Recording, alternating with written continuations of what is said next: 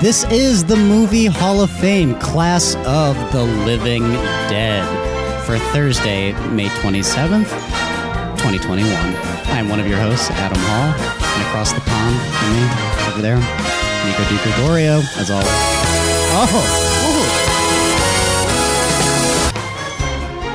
Oh! sound effects on sound effects today. ooh. Jesus Christ, it's too much. it's way an too orgy of sound effects. I don't like it. How It is. Uh, hey, Adam. you doing? Uh, I'm okay. We're in your playground today. There we are. We're in, we're in your playhouse. Um, you know that that would happen when I was a kid because I was a very idiosyncratic kid, and a lot of my friends didn't have the same interests that I had. So you would just choose to act like you cared what they were doing? Yeah, well, I was in that position a lot where, you know, if they came over my house, they were watching cartoons and talking about American Idol. But if I had to go over their house, we would have to talk about the things that they enjoyed, you know. Which I- was like what? well, sports, I think, but not like the sports that you watched, but the sports that you played, like Little League and Ah. things like that, which I had no interest in when I was. Why did you put those french fries in front of me? Oh, oh, that's right. I have, I have food again. are you? Jesus Christ. What is that? Are, are you choking on something? Yeah, a little salt. I mean, I'm, I'm not supposed to be eating these. Man. Oh. Well, hey, you didn't have to eat them. I'm on a diet. you know, hey, at the end of the day, you place some heroin in front of a heroin addict. It's really the heroin addict's fault for taking the heroin. I don't think that's how it works, but all right. Where was I going with this anecdote? I don't remember. No, I would go over my friends' houses and I would feel very out of place and, um, you know, left out of the loop because I wasn't into action figures and uh, You weren't into action figures? not really. What? What's the matter with you? I collected things. like what? What what did you collect? Well, I collected, you know, baseball cards for a little while. You know, I, I had a Pokemon phase. I, I had a business card phase. I used to collect business You cards. are so weird. what the hell? I for about two years. What are I you had it- talking about? I had it in my head that I was gonna like set the Guinness World Record for the most business cards owned because I saw it in a Guinness World Records book. So you like what? Went up to like a dentist's office and took their business cards. That Right. kind So of stuff? I was obsessed with the Guinness Book of World Records for like five years. I have every edition from I think 2005 to 2013. You're so old. You're so goddamn old. I would force my parents to buy this book for me. And yeah, I got it in my head that I'm going to set a world record and it was going to be business cards. So yeah, I would go to any yeah, anywhere that there were business cards, I would get them. Can't you just set a more like like they're easier world records for you to hit? Like not eating, you know, a slice of pizza at age 26, 27. You know, you could do that. You don't even have to try. Right. it's easy. Just go for it. Yeah, it got to the point we would go to like community sort of bulletin boards. You know, like sometimes you go to like a restaurant or a diner and they would have, you know, a bulletin board of if you need your car washed, if you need your house cleaned. And I would just take those cards and sometimes just clear them out for no reason because it's not like I needed these services.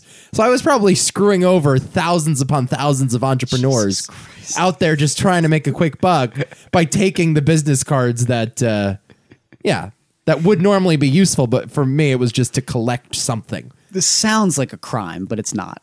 Right, I'm, I'm It's taking just something that is free. Stealing business and not gaining anything. Not gaining I anything. have I have the collection in the other room. I'll, I'll pull it out one day, and um, yeah, you could see it. It's just binders full of them, and you flip through it, and it's probably yeah, again, thousands upon thousands of defunct businesses. I would get my family involved in it too. I would tell every relative of mine just save all your business cards and give them to me. So my aunts and uncles would just come with like bags of business cards. and just give them to me for my birthday. That's really bizarre.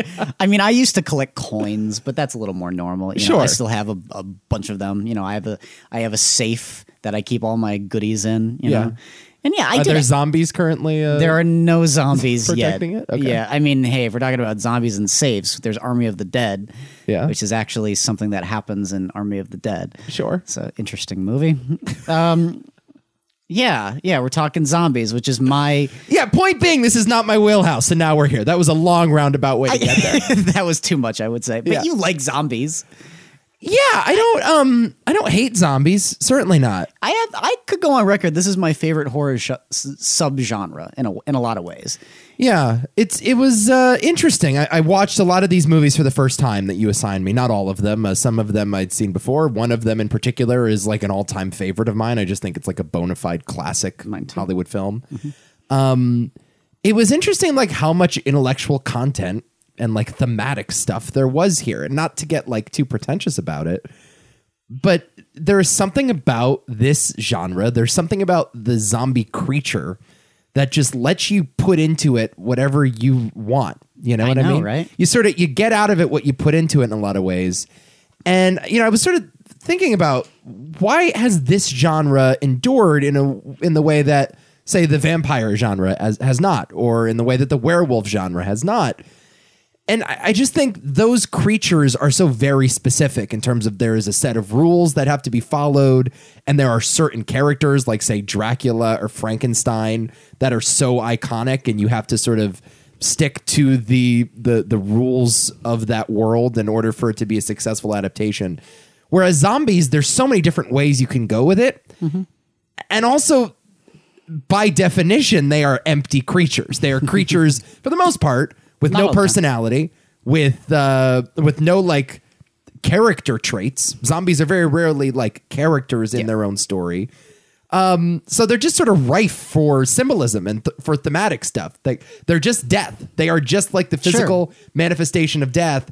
And you're able to play around with that in really interesting ways and insert your own humanity into these literally empty carcasses. Um, you know, and so yeah, I I think like this is I- in some ways I think with The Walking Dead specifically, it feels like the genre has sort of run its course. I think maybe we can talk about that Yeah, as it goes on, but it's very true. yeah. It's very, very true. But it's funny, you know. I mean, zombies took a lull basically after Day of the Dead. Uh, not much happens with zombies in the '90s, and there's a bit of a revival from like, uh, what, what, what's the time frame? I have it in my notes, but there's a revival that comes around in the early 2000s because of 28 Days Later, Right. And you sort of see the the focus shifting, and they basically don't go out of style until the mid 2010s Sure. when Walking Dead milks that cow for everything that it has, essentially. And that was the most popular show Ever. Yeah, I, or it's one of the most popular in like the history of cable. I mean, it's it's up there with like Sopranos and Breaking Bad and stuff. I mean, bigger than Breaking Bad if it was. But yeah, it's interesting. 2010. There's a there's a lot that it has in common with 28 Days Later, and we'll talk about that when we get to that movie. Um, but the zombie genre was so ingrained in the like American culture that they thought we can make a prestige television drama about this. Yeah. Like we can do Mad Men, but with zombies. well, they almost did. And they, well, they tried for Yes. sure. And, you know, I mean, And they're still going, by the way. Credit to them. aren't they ending though pretty soon? They are. Yeah. Yeah. Yeah. Yeah. I, I mean, they're, they're, geez. I mean, that's sort of how it starts. I mean, George Romero describes this as the blue collar horror. Right. That's like sort of the, co- the, the phrase he, he, he coined for, for zombies, which is understandable. Uh, uh, just how, I don't know. I don't know what you would, I, my, my my response with this was always that like zombies were just more relatable than anything that you get out of a werewolf or a vampire usually. Um, I just think like part of it is just the the real world stakes that you s- connect to, but it's not just the zombies. It's like what the zombies do to humanity that makes it so much more interesting. Sure. Than just like oh I got bit by a vampire and now I'm a vampire. And usually usually what uh like vampire movies do or like where they get the meatiest is through their romance and their love stories. Sure. Which is why like Let the Right One In is so good or the original Dracula and stuff like that. But like Why the Twilight Saga? So. and but that's exactly Yeah. exactly like they they they which aren't very good but No. they but there's a they all have their interesting directions that they that they fit more comfortably in and the funny thing about zombies is that they seem to adapt everywhere which i guess makes sense for a fucking zombie Right. um but there are so many variations on the zombie formula. It's insane to me. Like I, I forgot to put a honorable mention on here for Warm Bodies, which is basically like a team teen Jesus teen uh, uh, rom com, I suppose. I, I didn't see that movie. I didn't see it either, but Yeah. But that's my impression of what it is. It's or more like a young adult zombie movie, and where the zombies have personalities and they fall in love with people. Yeah, like a Nicholas Sparks kind of story, but in the zombie world. it's basically Romeo and Juliet with Yes. zombies, which is bizarre. And then you get like like teen sitcoms with I Zombie and shit like that. you know?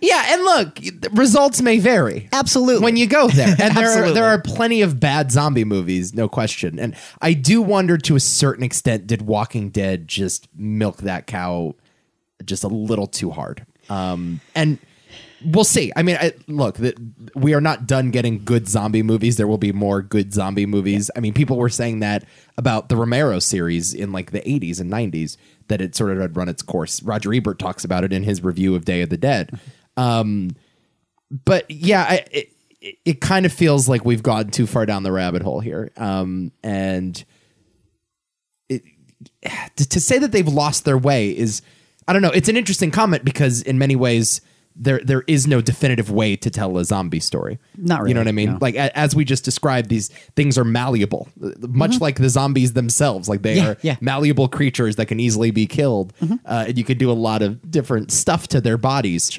Um, so yeah, I, I mean, we'll we'll see. I, it- it's been a while though. I will say it's been a while, and Walking Dead by season six, by season seven, when that show, it's not like the show was ever like funny or charming, but it No. was just such a fucking downer. And there's only so far you can go with that, especially on television. they also just missed the point though like to what you're alluding to right now is that like zombie movies the premise is horrifying and that's part of like why they're scary and uh, zombie movies generally fit into that that category of they're not like scary but they're more horrifying than anything just when you think about it especially after covid too i know Hmm. Yes. that's totally different but in a way like that fear of the unknown with a of a pandemic virus, yeah. yeah exactly but yeah, I, I I think they forget like you are allowed to throw pies in zombies' faces, Right. If you want to, if Right. you know what you're doing, and if that fits very nicely into your story. If the characters throwing the pies in the zombies' faces make a point in and of themselves, which they do, and we'll talk about that. Yeah. Um. But yeah, like I I don't know. I think that show. I don't know. How much of that show did you watch? I saw two. f- Uh, the. Geez, the, the the first half of season four, and I quit. Wow, you made it a wa- like not as far as I did because I made it to season I think seven or eight. Jesus So I suffered through it twice the length that it's you did. it's just too but again like that's not why i that's not what i go for to zombies for and the other issue with with walking dead is that i feel like it's told you everything it's trying to tell you Yes. after honestly after like season three Yeah. and that's not good No, the idea that the people are the zombies all along. Th- It's a cliche, Yeah. and I, I it, like uh, again, Romero did that brilliantly all the way in 1978, actually 1968. Um, and yeah, I mean, The Walking Dead, like we got that message after episode 3 and yeah, they the show ends up becoming like this weird, like post apocalyptic. How do we build back what was lost? And it sort of becomes like um, a it looks more like science fiction now if you Yeah. honestly but I, I called it uh, in a letterbox review this week Gilligan's Island, uh, despite having never seen an episode of Gilligan's Island. But it is, but like it, it's kind of like a show now about like a bunch of people stranded, like creating a society and like uh, like figuring out a way to coexist and you know build back what was lost and like dude i just want to see the fucking zombies eat some people and once the show got away from that and it started uh, you know becoming a lot more self-serious and philosophical Yeah. i, I just tapped out which is understandable but there is a balance though and you you just mentioned army of the dead and i do want to talk about that a little bit because i watched it um this week as well uh I mean that is a movie just so far in the opposite direction in, in terms of like Zack Snyder is not interested in the zombie genre at all. or the really. philosophy of the zombie genre anyway. Sure. he's more interested in cool stuff happening yeah. What'd you think of this movie? it's ugly as hell first of all It's tough. What did you think about the cinematography? Because it's a nightmare, if you ask me. Yeah, it looked like every college short film you've Yeah. ever seen. Yeah, I know. I know. With the pulling and pushing of focus. It's like this is it was like case in point, like things I point to to tell people not to do when they're making their first short films. It's amateur. yeah, It's just fucking amateur the depth of field here. it's got its moments. Not horrible, I guess. It's just an aliens ripoff, but you know, Okay. you know there's a scene there's a lot of uh, um, jesus what the hell was i going to say Th- there's a lot of derivative stuff in this movie you know like like, there's that there's like a shot for shot remake moment of american werewolf in london which just like like usually like you can pay homage that's fine What was the moment? in the very beginning where the the the the alpha zombie is like circling the two army dudes and then one of the guy falls down and it's shot exactly the same way Oh, yeah. as the two guys when they're walking in the moors and he's like you really scared the shit out of me and then he picks him up and as he's reaching to pick him up the zombie comes and gets him Right. it's like shot for shot beat for beat that same moment in american werewolf in london and it was kind of uncanny and the movie's just full of stuff like that particularly with aliens Hmm. uh, it's like the helicopter thing at the end Yeah. oh God. Yeah. so Hundred percent.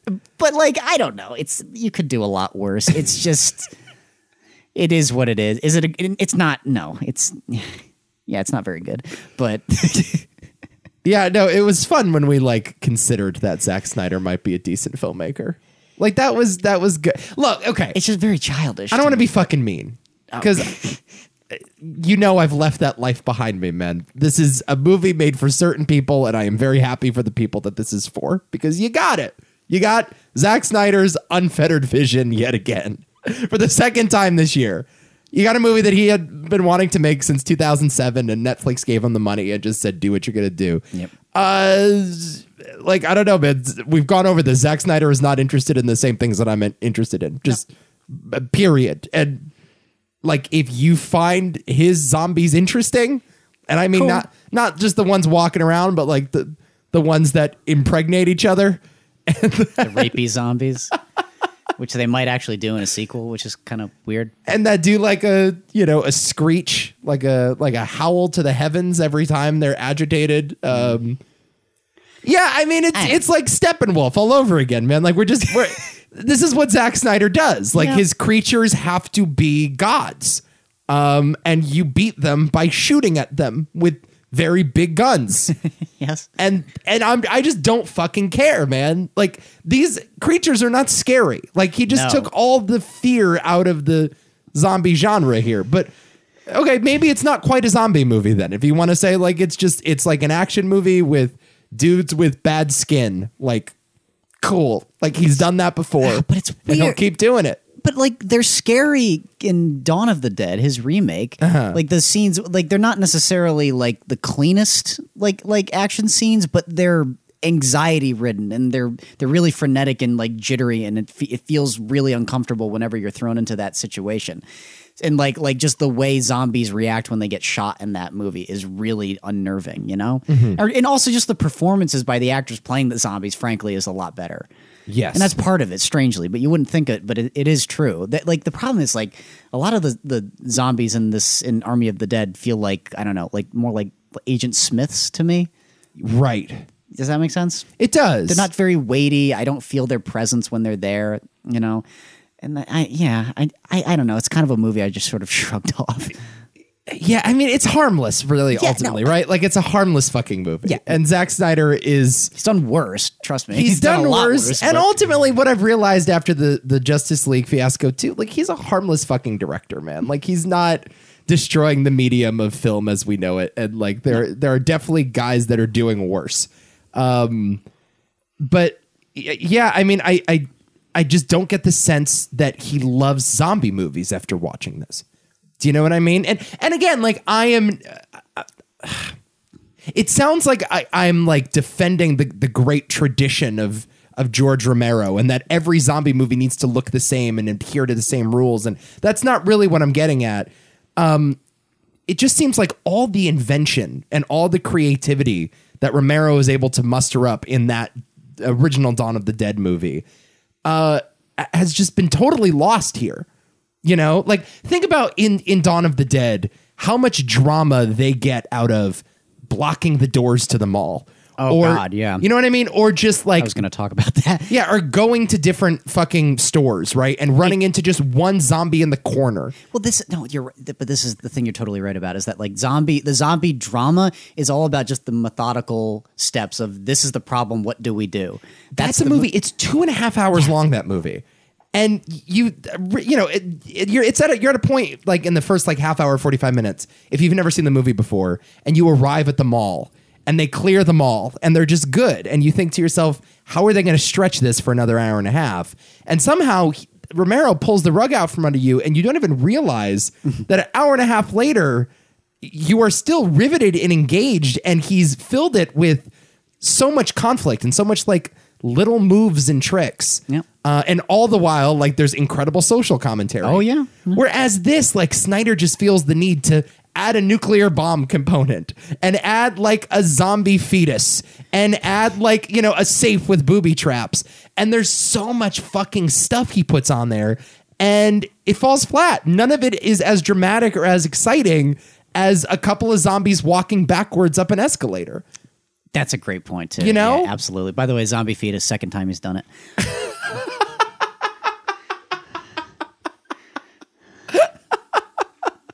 it's tough Yeah, It's tough. And I feel bad because my apparently Zack Snyder is a very nice person, he seems like a nice guy. and sure, and but- and actors like working with him, and he definitely knows what he wants. And there is like, there is a talent there that I don't think we fully identified. Oh, I mean, th- there is a care in his movies that you, you you don't see out of like a Michael Bay, for example. Like even people lump them into the same category, but I think Zack Snyder's a tremendously stronger director. Just in just He's a more intentional director than Bay.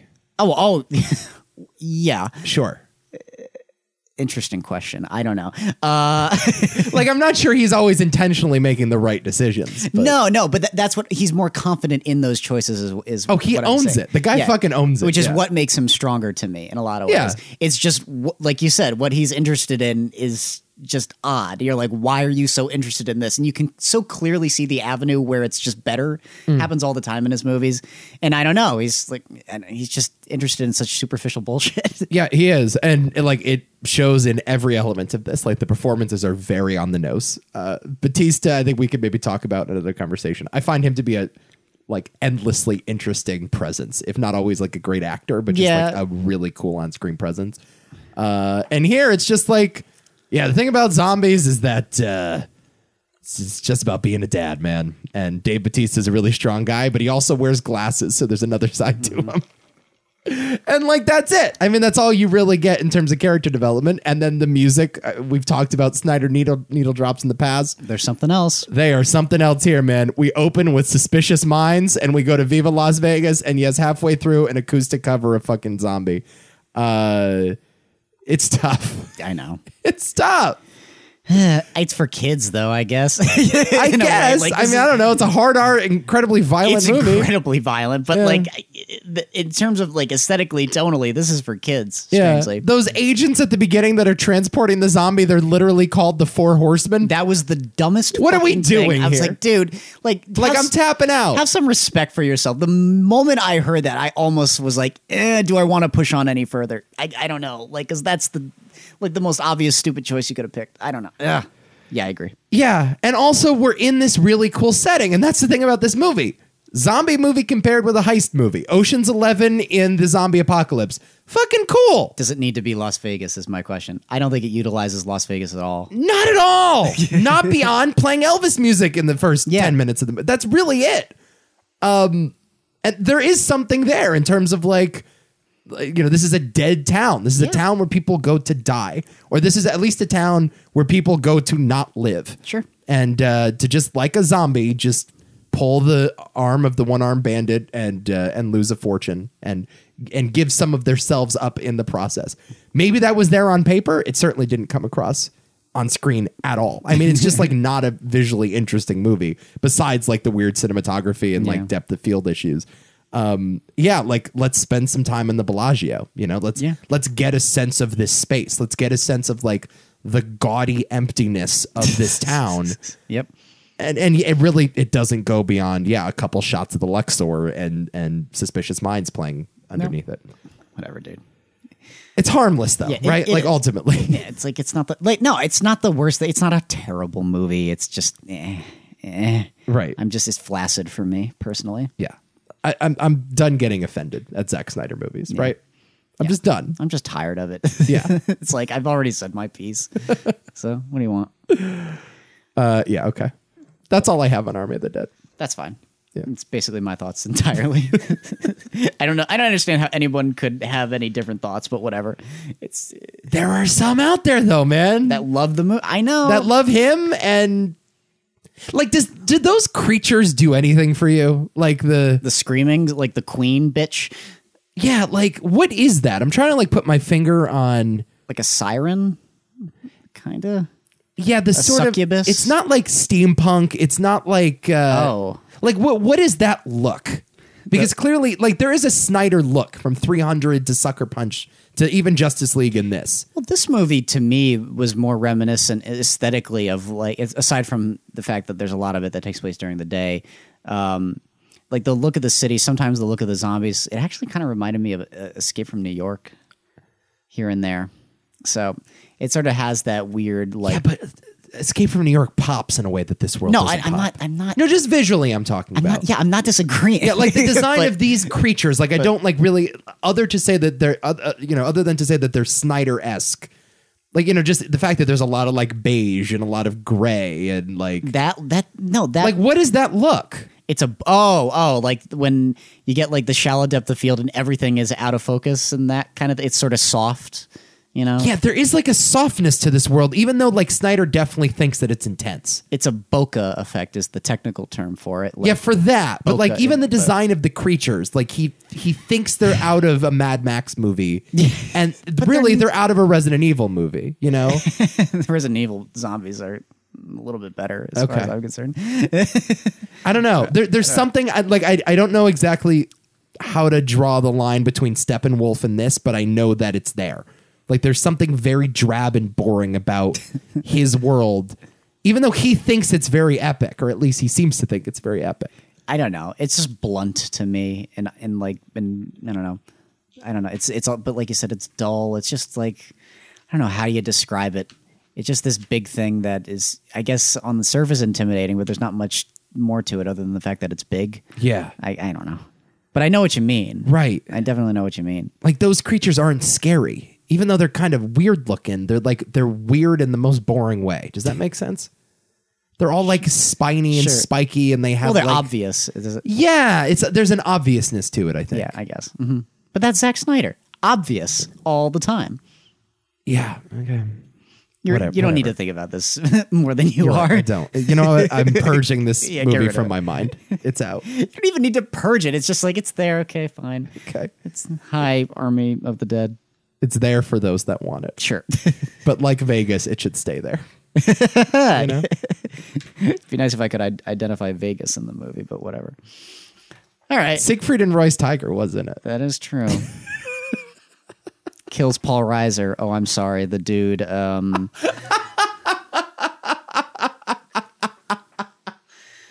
Yeah, exactly. aliens. It's aliens.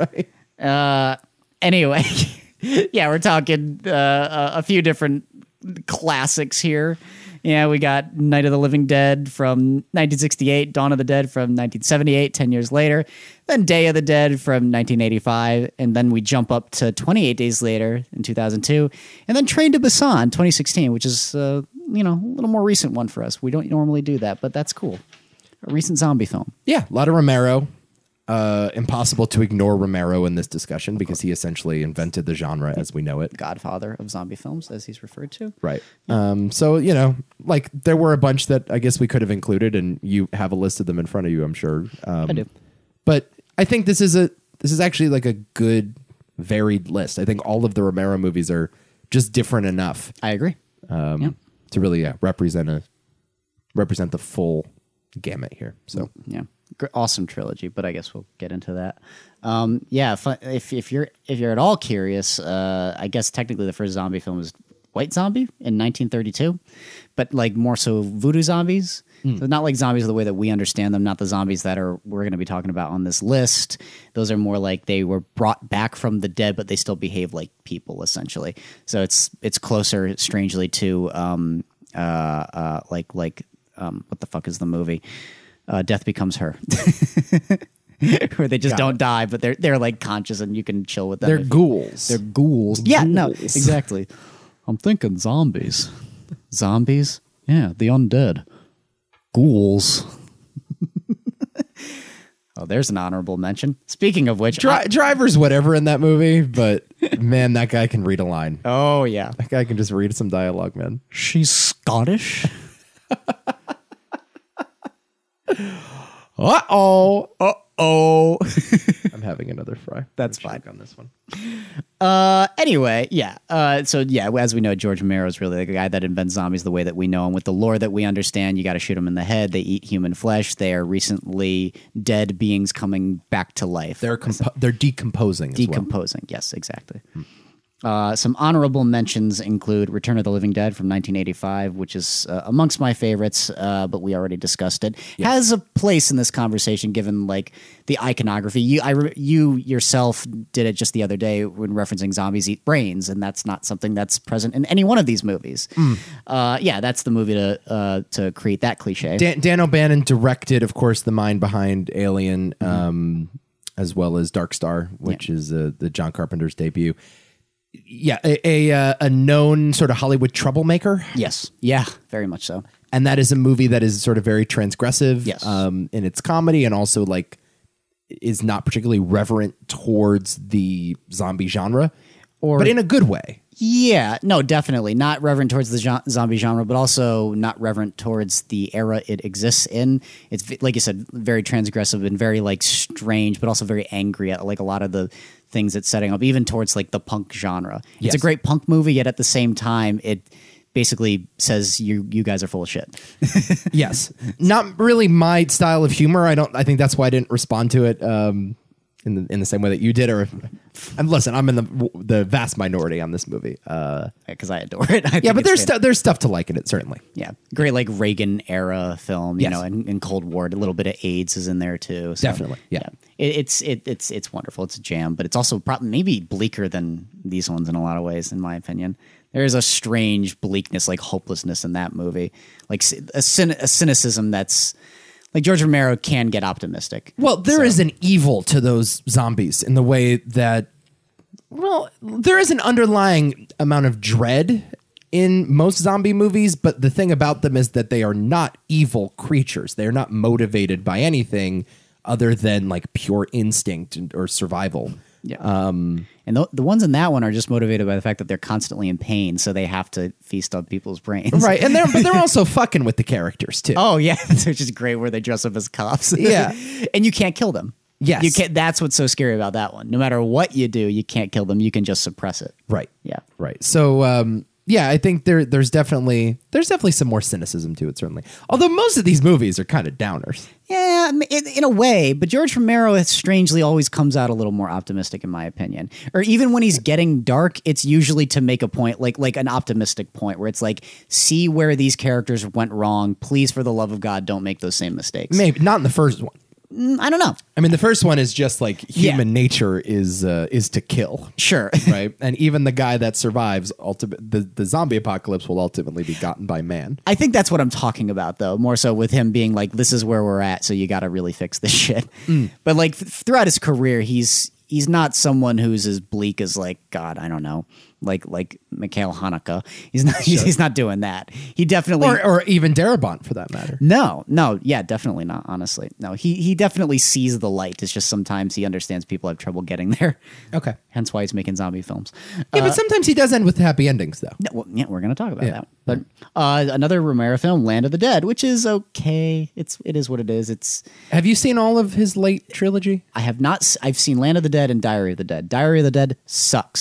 Land of the Dead is uh, okay. It's got its moments. I don't. I don't. I actually don't mind it. And then there's Survival of the Dead, which is his last film. Yeah. Which apparently has grown quite a bit in the fan community. A lot of people seem to like it. They didn't like it when it came out, but now they're like, you know, something. It's it's all right. I've heard good things about Land of the Dead. Yep. Yep. Yeah, it's it's interesting.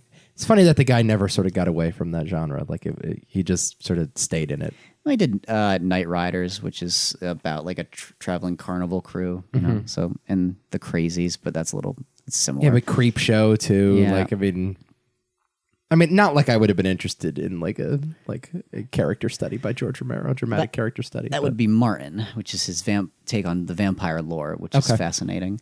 have you seen it? Yes, Do you like it? yes, Huh. yes. Uh, uh, it's actually kind of great, uh, but very weird and again kind of icky in the similar like Tom Savini way, you know, with the way that makeup is done, Ew. Ew. gets under your skin. Um, and then we have 2004 is uh, Dawn of the Dead. Uh, 28 weeks later, Wreck, Night of the Living Dead from 1990, the Tom Savini remake, which is apparently very good. Uh, of what? the Tom Savini remake of Night of the Living Dead, Okay. which apparently is is pretty good. Okay. Uh, Planet Terror, which we've talked about on this on the other pod before. Good movie. Yeah, yeah, pretty good. Uh, Shaun of the Dead, excellent movie. Uh, Night of the Creeps, Paranorman, which you referenced, True. and Peter Jackson's Brain Dead, aka Dead Alive, which is also a fan favorite. Zombieland was not on that list. No, it wasn't. It should be. I totally forgot about it. Yeah. Yeah, I like Zombieland. Uh, do you want to do the Evil Dead thing or like? Because I, I don't really care. To be honest with you, I, I really don't care what you call it. I mean, to me, Why do you those think they're things seem zombies? like zombies. I don't know because it's just you feel it, man. Like it's a feeling. But they can not be deadites anymore. Yeah. No. I- They can be like, okay, I'm in this person's body, and then they can just leave the person's body, and they're all good again. How is that a zombie? okay.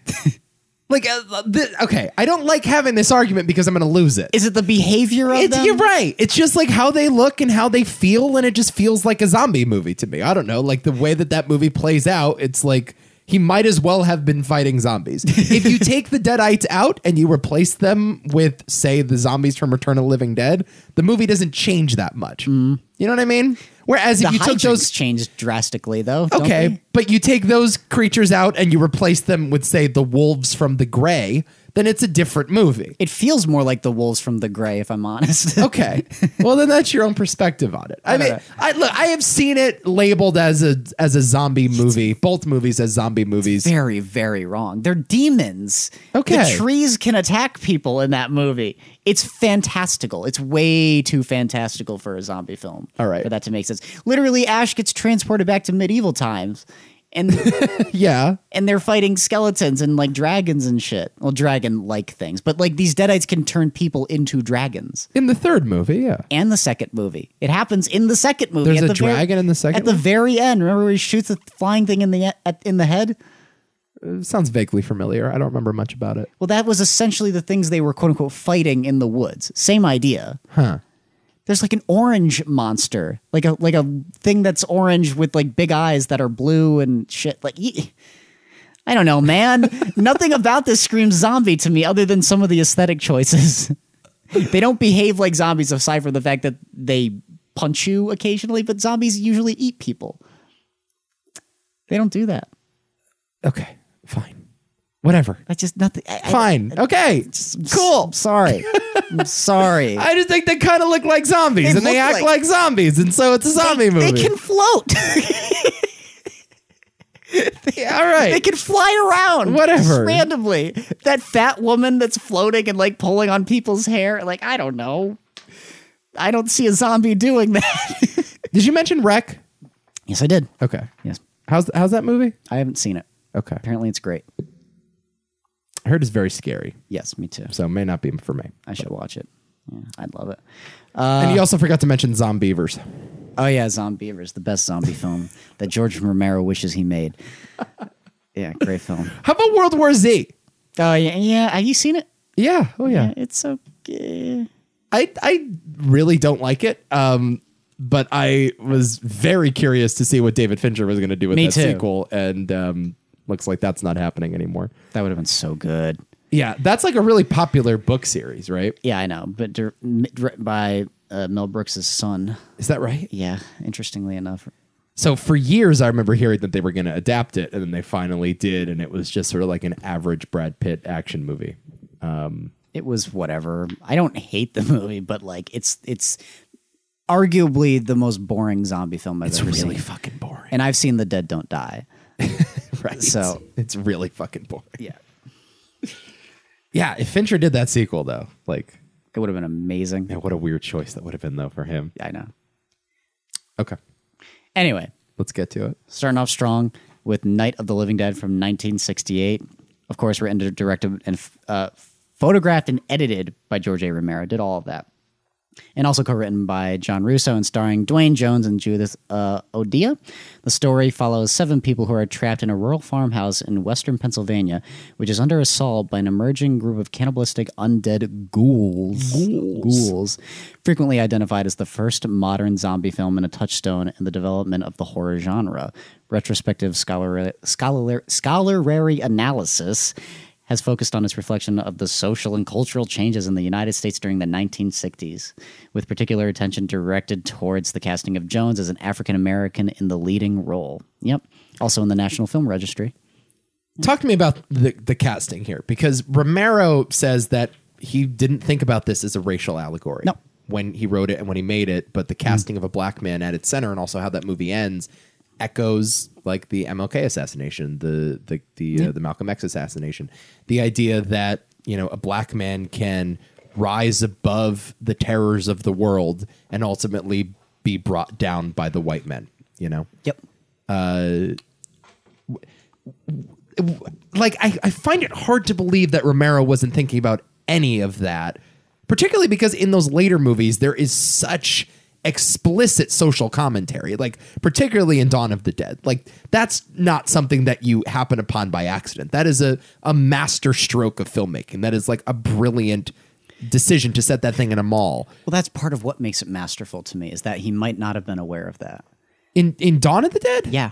Yeah, I don't I'm not sure about that. Wow. See, like that to me, it's just so fucking obvious. Here, I think it's, uh, you know, could go either way, but the guy's just too fucking smart of a filmmaker. Do you know what I mean? No, it's very, very true. But I, I don't. But if you've, I mean, he's not a guy that really. He's, he's the, the, about the most unpretentious guy you've ever met. Like he talks about these films w- in in ways that like you expect him to be very smart, and he is absolutely. But he's very honest about his movies. You know, he's not exactly like like always glowing of them necessarily. Like Dawn of the Dead is not his favorite movie that he's made in in this series. And I'll let you know what his favorite movie is, but um, yeah, like he's he just I mean, for example, like there's a scene where in Dawn of the Dead where the guy puts his arm in the um uh Jesus, the heart uh, yeah, the blood pressure the machine. blood pressure machine. Right, right, right. Which is not in there for any reason and he's even admitted that. He's the reason the only reason it's there is cuz they could get away with the gag. They're just like, "Hey, we can do this. Let's let's let's do it." Right. Which is a spirit of the movie that sort of infects everything that happens. Now again, there is a tremendous amount more going on than just that, but particularly with that location. But I've always fallen on the side of him just being like a pure artist and not really caring to explain why he was doing it. It just came out of who he was or the time period in which he was living. I, don't get know. not wanting to explain it. I totally understand like a humility. The Coen brothers are very Oh, yeah. sim- similar in that way. Like when they talk publicly about their movies, they don't tend to break them down on a thematic level. Uh, because I, I think some of that is is gaudy, or at least like filmmakers see that as gaudy. Like when Quentin Tarantino does it, when Zack Snyder does it, yeah, it comes across as incredibly tacky and pretentious but again, like the guy's too fucking smart to do this by accident. You know what I mean?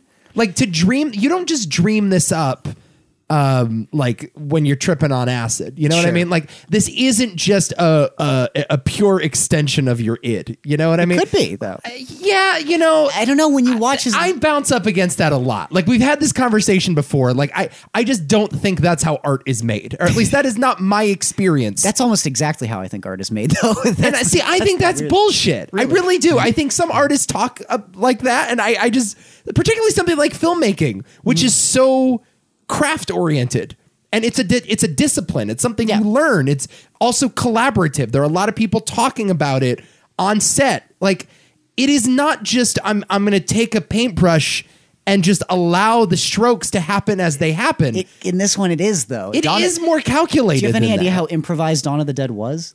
Certainly, I get it, but like Insanely making a movie's improvised. fucking hard, man. Sure. And like when people just follow their muse, ninety nine percent of the time it comes out terribly.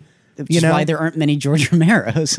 yeah, no, I and I understand. Like there, of course, there is spontaneity, and I'm sure there was spontaneity here, but it's not all. You're, you're almost not giving him enough credit when you say that. When when you just say George Romero dreamt it up one day, and now here it is, and now let's dissect it. a little cooler than it to, for it to be. Yeah, that, and it's, though. but um, it's right, and But- and I and generally speaking, when something is like fucking cool and badass, it's Sure. bullshit. You know, I want to give Romero credit. I think he's really fucking smart.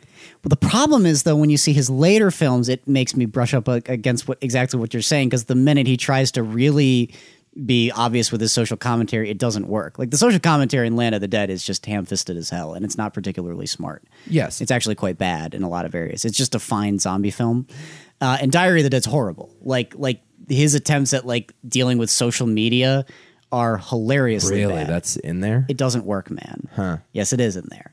So it's like the minute like he tries, it starts to become a problem for me. And I think apparently, you can lose inspiration over time, though. I mean, that's just an old man guess. working in this field is yeah, definitely gonna. but then Survival of the Dead is where he says, "Well, I'm not going to deal with any of that shit. I'm just going to do a, a a movie about people not getting along." And apparently, it's the best in that original series or that that no, that sequel series, if you want to call it that. Yes, So I I don't know.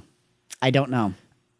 I, I I just have a problem with the way that we've sort of mythologized filmmakers as as if they are say guess my- I don't know Edgar Allan Poe writing by candlelight and then burning the short stories that he wrote just because it's a pure artistic exercise. Like there is more to it than that. Even if you're working on a strictly independent level, yes, some of it might be by mistake. No question. Maybe the casting of a black man as the lead was a mistake and was a happy accident. And maybe it was not a an explicitly racial movie on the page. But the ideas that are there, that aha moment, we had it while we were watching it, and I just doubt that he didn't have it while he was writing it. You know what I mean? Maybe You know? maybe I don't know. When he sees the shot of zombies walking through a mall and up an escalator, and that like comedic music plays underneath it. Sure. When he sees that, he must be seeing the same thing that we're seeing. Because when I see it, I'm a fucking moron. I see it and the light bulb goes off. yeah, me too. You know? Well, that's why it's so good. You know. Yes, but it's not unintentional. Is my point? It's not all unintentional. I would say all unintentional, but like I don't I don't know, man. yeah, I, I I might have to completely disagree with you. Fair enough, man. it's very it's yeah, I don't know. I don't know. Yeah, it's cuz I don't know, he's just said that like it, Dwayne Jones just happened to be the best guy for the role and it was as simple as that. Given the fact that they were working with an amateur crew, they were kind of willing to take anybody. And he came along and he's like, "Oh, you're amazing. Let's put you in the movie." I'm sure it's possible that George Romero thought about it like after he was done, like, "Oh, well, look what I did here." Sure. Honestly, like The question is, does it matter? And the answer is no. It does not, no. because the movie is the thing, Yes. Yeah. and what and whatever's in it can is is fair game to be taken out of it, and it doesn't matter what the artist contributed to the conversation. my point is like like th- you're, this comes from some like Nico. I don't know how to say this without sounding pretentious. Go ahead, give it a shot. Like even when you're just making a little film, you you you'll watch it later and you'll be like, oh, like I'm picking up something here that I didn't mean to do at all. Sure. and I'm like, oh, m- that that makes it very different for me in my head. Like now I can read it differently entirely. Sure. there are many things like in most of the little short films that I've made that were not intentional. I was just at the time I thought it was a good idea.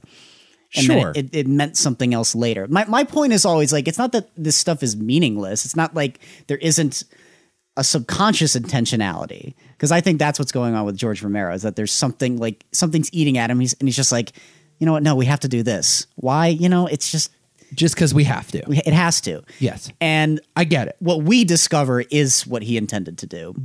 but there is still an idea to every shot. I mean that that It is wa- yeah. filmmaking. Yeah. Right? Film filmmaking i- if you're if you're if you don't have an idea going into a shot then you're not making a film. No, no. You know? No. And so whatever that comes from, if it's David Lynch just like, you know, tapping into a dream that he had last Yeah. Thursday, or it is Jordan Peele explicitly like making a statement about our current political moment. Yeah. It's still an idea. that's what I'm. s- No, I, But so so the but the uh, the fact that But you're making no, it but s- you you make it seem like we're getting on like a, a filmmaker just gets on the bus, man, and it's just he's along for the ride, and wherever the bu- it's like the bus in in fucking um uh what's that Miyazaki movie Uh, my, Spirited my, Away? Oh, No, the t- Totoro. It- It's like it- you know, you're just okay. in that cat bus on my neighbor Oh. Totoro, and wherever we go, like that's just where we're gonna end up. And the filmmaker is along for the ride, just like the audience. Like I just don't buy that the artistic process works that way. I It- can't- it's it's just it's not that abstract. There is a humanity to it. Like you have to put something into it in order to get a good product out. Is it always going to be an exact translation of what's in my head? Of course not. But like if you don't have any say in this, you're not making a film, you know? It's not all your subconscious doing the work. There is a consciousness to it as well. Okay. You don't you don't think so? like I don't know, dude. Like that's not the process. Like I, I okay. You have ta- when you're a filmmaker, you have taste. You have ideas. sure, but like you're making Right? to my point. You're making it sound like he's sitting at his desk figuring this out, and I don't think that's what he's Well, doing. it's not necessarily at a desk. It mi- It might be on set. I mean, it might be an idea that he hears from one of his camera people or one of his cinematographers. When you're Like, on set, though, all the theory goes way out the window. You're just trying to get the shots. It's not really about that. You know, that's where the craftsmanship comes into play. The stuff that we're really talking about here is like the intentionality beforehand. yes, and, I get what you mean. And that's where I'm like, I don't know about that, you know? It's like, I, Is I- it fair to say that you need to have both in order to be artistically successful? probably, yeah.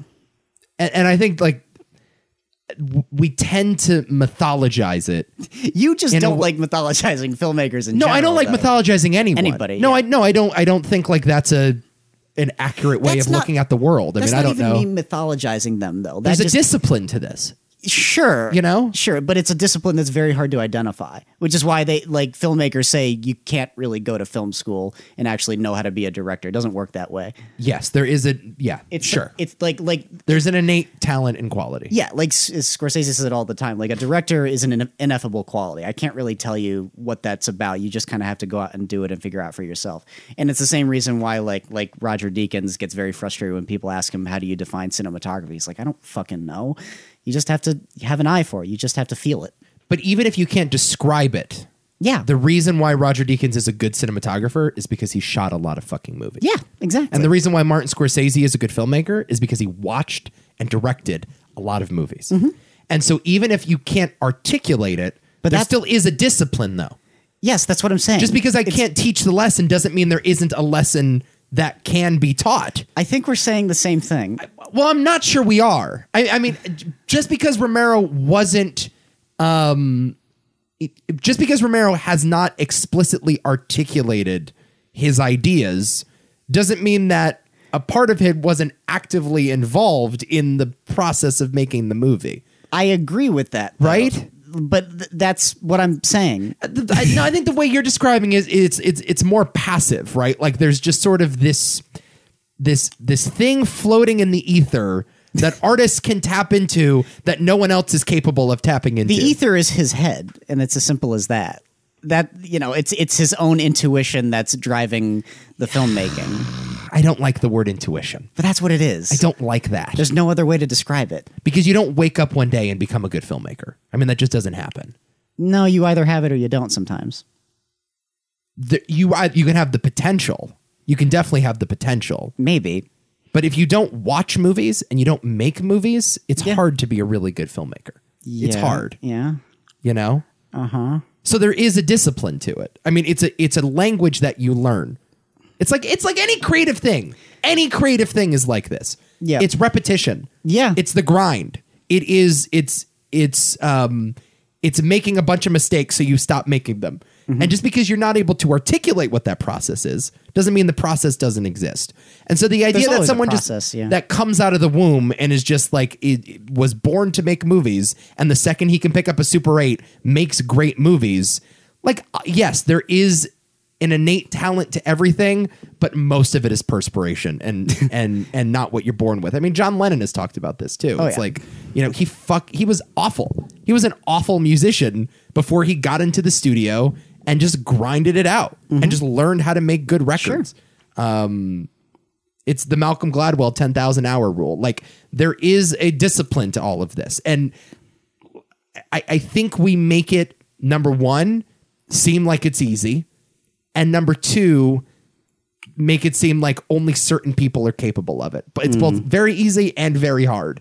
depending on who you are, I guess. which I, I don't think is true. Yeah. Quentin Tarantino once said, like, if you love movies, you can't help but make a good one.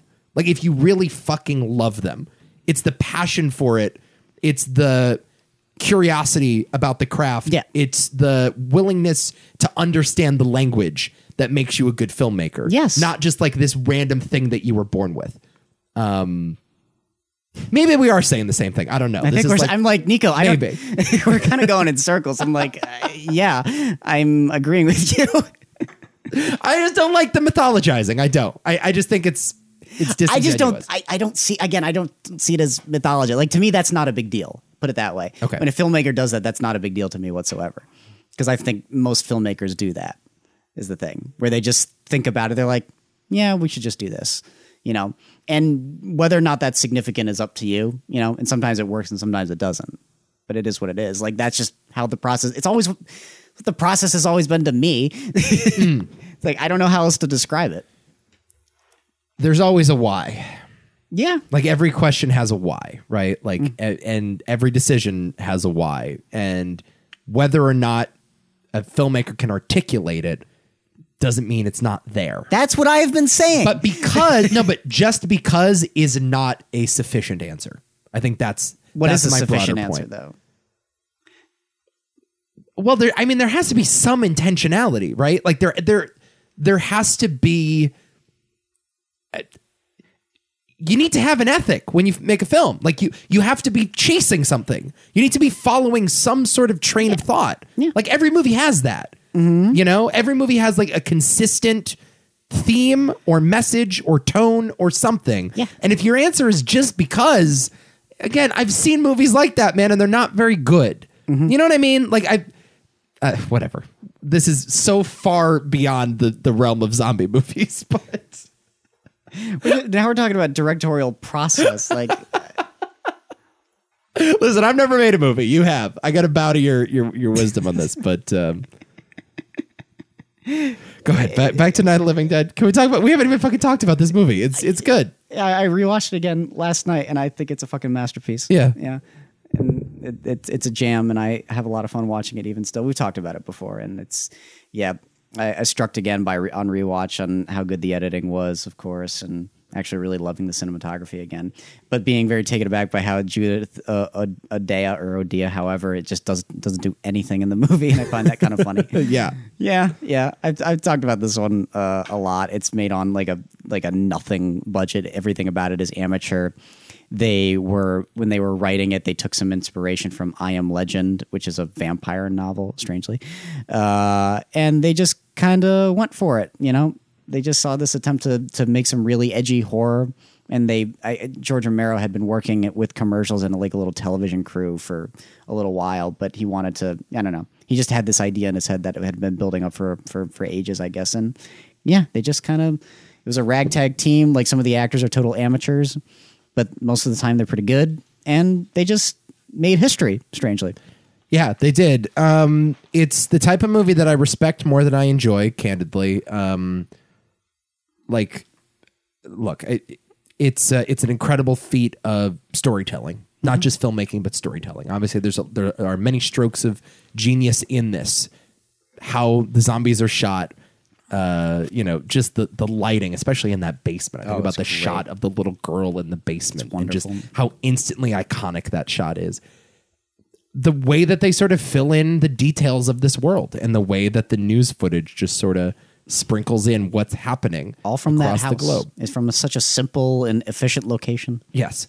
The ability to make uh, l- lemonade with lemons here is uh, Oh, yeah. is unparalleled, really. Um, and y- the other amazing thing about it is that you see a guy who is working with such a little budget and is really flying by the seat of his pants.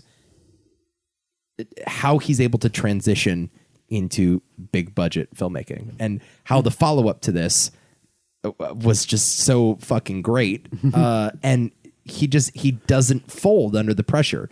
And we're so used to saying that now, especially now since like every guy that directs an indie rom com gets a Marvel movie. and and they just they, they just don't know how to operate in that ecosystem. And sometimes like their ideas get a little uh, a, a little past their means and a little past their talent. That's not the case with Romero. Like his talent translates both in this very small box Yeah. and in a very large one, and he always seems totally in command. And this is a movie with an incredible amount of command behind the camera. Yep, I agree. But you don't love it. I find it a little dated, frankly. I don't get that. Yeah, I find it a little dated. Yeah, on rewatch especially, I was kind of amazed by how much it holds up. I don't know. Yeah. It's a fun movie, dude. Like it's a lot of it's it's kind of great. And again, a lot of it, a lot of like the tropes and the storytelling techniques are still prevalent in zombie movies today. So it hasn't aged in that way. Like I don't know. I don't know. Like most of this movie works pretty well for me. I totally respect it. I totally like it. There's a few musical cues that aren't perfectly timed, but that's about it, you know. But m- most Yeah. most of it is pretty on point. It doesn't go far beyond like the cuts look a little sloppy because they're actually cutting film. Like it really doesn't go beyond that, and it's very superficial and tacky. And I apologize for. Being I love such the a editing though. plebeian. Like again, like the editing is tight as hell for me in this one. Again, to me felt very ahead of its time. I Yeah. guess, so, okay, no, I'm a normie. I'm sorry. yeah, whatever. It's great. I mean, I don't know. It's great. It's a great story. It's a Romero's a master. It's changed movies. Yeah, no, great. All right. You could ju- could you just say it doesn't resonate with you instead of saying it's it's dated? I don't know. I don't see the Is date there tension brewing between us today? little bit. I don't know why. Is this a tense podcast? What's happening here? I feel It's- like I can cut the air with a knife today. Better criticisms, please. I don't know why. I don't want to be contentious with you. yeah, I have no, I, I, I have no like quibbles or qualms or anything. I got these facts all ready to go. They're meaningless. They're meaningless. I'm sorry, man, for shitting on your movies. I'm sorry. I don't mean to. I think for the most part, these are very good movies. yeah. Okay. Let's move on to the next one. What's happening today? I don't know. I don't know. I was very confused by that last conversation, I guess. Regardless.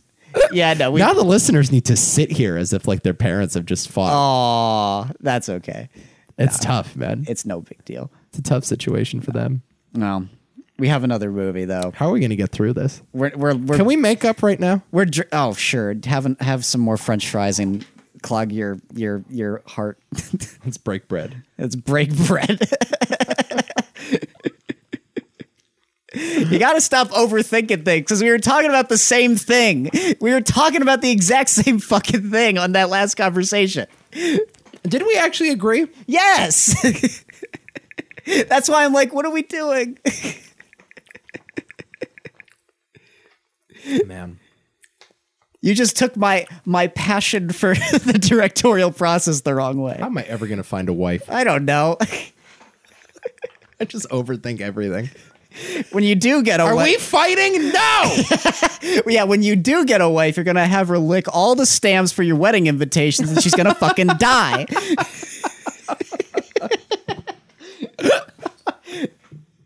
and I'm not even gonna be upset.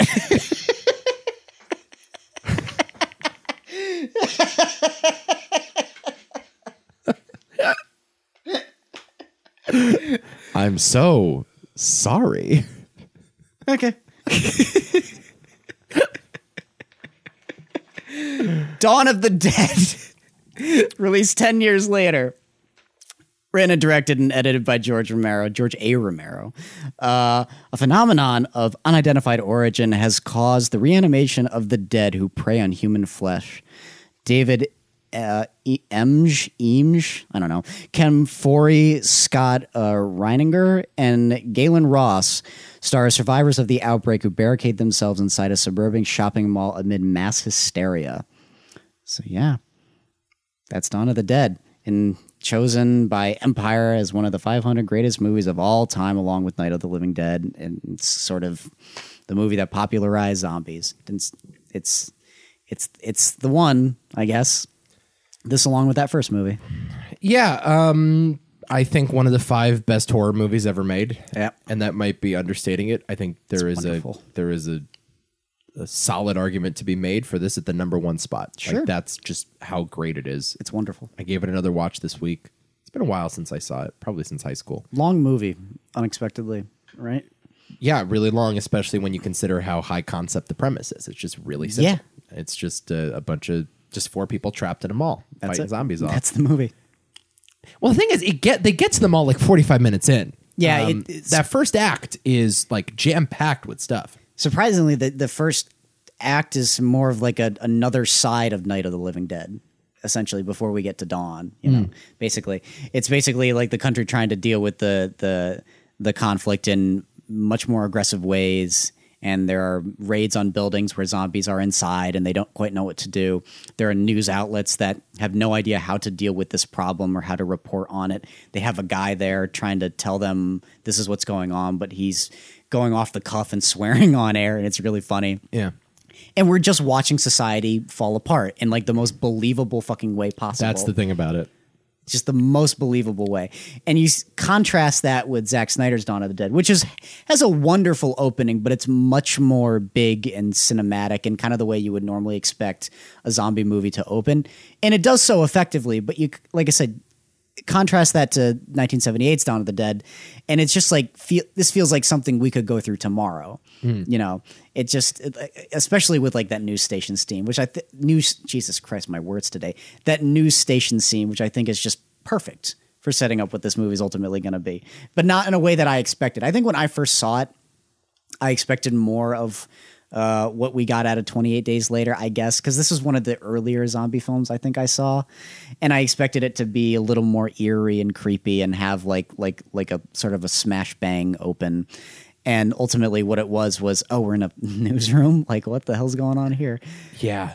Uh, it's by the way not a scene that you generally get in No. zombie movies, particularly not now. I mean, 28 Days Later and Walking Dead open the same way. Guy in a hospital wakes up. The Yeah. apocalypse has happened already. Night of the Living Dead. They just sort of encounter a zombie.